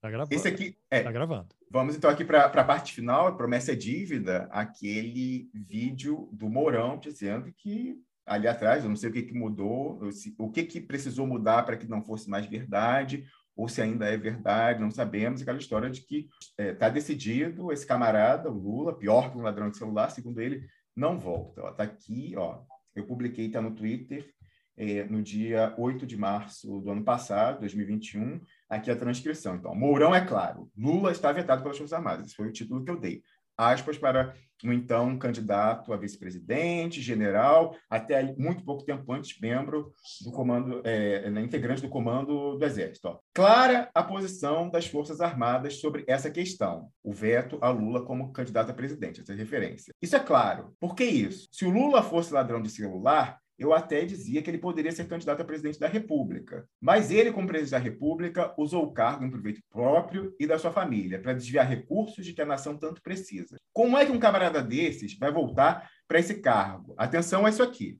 Como é que esse camarada vai ser comandante em chefe das Forças Armadas? Como é que o Mourão, o, o, substituto do Mourão, agora vai olhar o recruta, que ele sempre falou, oh, é ladrão e tal, como é que ele vai bater continência? Como é que ele vai. Qual é a cara que ele vai ficar para o recrutinha lá, depois de todo esse tempo daqui? E aí conclui o Mourão, ó. Nós vamos ter um ladrão comandante? Então, esse cara tá fora. E aí eu botei aqui a referencinha, né? General quatro estrelas, até outro dia é, integrante do comando do Exército, atualmente vice-presidente da República. Então, Mas tem vídeo aqui. comprovando isso ou é só trololó seu aí que você botou no Tá na tela. Vamos lá, botar aqui o som. Vamos ver aqui. É, é filmado com info, alguém aí com celular. Essa coisa de celular é um perigo. A pessoa vai jogar na rede. É. Então, alguém aí na plateia. A Rússia já aprendeu isso, né? É, quando ele estava, e aqui está, né? A gente já salvou, evidentemente, para que nunca se perca. Você sabe, o print é como diamante, o vídeo também. A gente guarda para sempre. Vamos lá. Das Forças Armadas é essa questão. É claro, por que isso? Se o Lula fosse ladrão de celular, eu até dizia que ele podia ser candidato a presidente da República. Mas ele, como presidente da República, usou o carro em proveito próprio da sua família para desviar o recurso que a nação tanto precisa. Como é que esse camarada vai voltar esse carro? Como é que ele vai ser comandante em chefe das Forças Armadas? Vão ter um ladrão no comandante? Pode. Então esse cara está fora. Pode esse cara está fora. Né? É, aí, agora tinha um pessoal aí louco que botou que ele ia abrir a porta dos quartéis para as Forças Armadas. Eu pergunto, o que, que mudou de lá para cá para o, lá o pessoal no quartel poder encarar o recruta e bater continência para alguém pior que ladrão de celular? Né? Em princípio, vai ver. Agora, se o, alguém pior que seu ladrão de celular se tornar comandante em chefe das Forças Armadas, que era intolerável para o Mourão até pouco, atrás, pouco tempo atrás, o que terá sido garantido para que isso pudesse ser feito? Enfim, a gente vai descobrir A gente vai descobrir esse ano pergunta para os ouvintes e para o nosso próximo encontro. Valeu, gente. Obrigado. Bom, esse foi o último capítulo da trilogia em que eu, Carlos Alberto Júnior, conversei com Rômulus Maia e Piero Lerner. Se você gostou, compartilhe nas suas redes sociais, nos seus grupos de WhatsApp. Mas se você gostou mesmo e acha que ainda temos assuntos para falar, mande uma mensagem para o Rômulus pedindo mais conversas. E como achar o Rômulus? No Twitter, no Facebook e no canal do Duplo Expresso no Telegram. Os links estão nas informações do episódio. E se você acha importante apoiar o jornalismo independente, considere a possibilidade de contribuir com roteirices. É possível colaborar com qualquer valor pelo Pix ou pela plataforma Catarse a partir de R$ reais mensais. Os links estão nas informações do episódio. Eu aproveito para agradecer aos apoiadores Ângelo Meneghello, Felipe Vanisca, Igor Zeredo de Cerqueira, Ana Vals, André Alves, Cleiton Netes, Jéssica Souza, Suzana Ferraz, Andrei Silva, Eliane Amorim, Alfredo Silurzo Júnior, Tatiana Dutrimelo, Masashi Inoue, Franklin Estrela, Gabriela Maruno, Liana Rocha, Betina Moraes, Laura Freitas, Tiago Chiavegatti, Cláudia Reis, Edson Oliveira e Guilherme Ravazzi Reis. Lembrando que o Roteiristas agora tem um canal no YouTube. Entra lá, assine e compartilhe. Obrigado pela companhia e até o próximo Roteiristas. Valeu!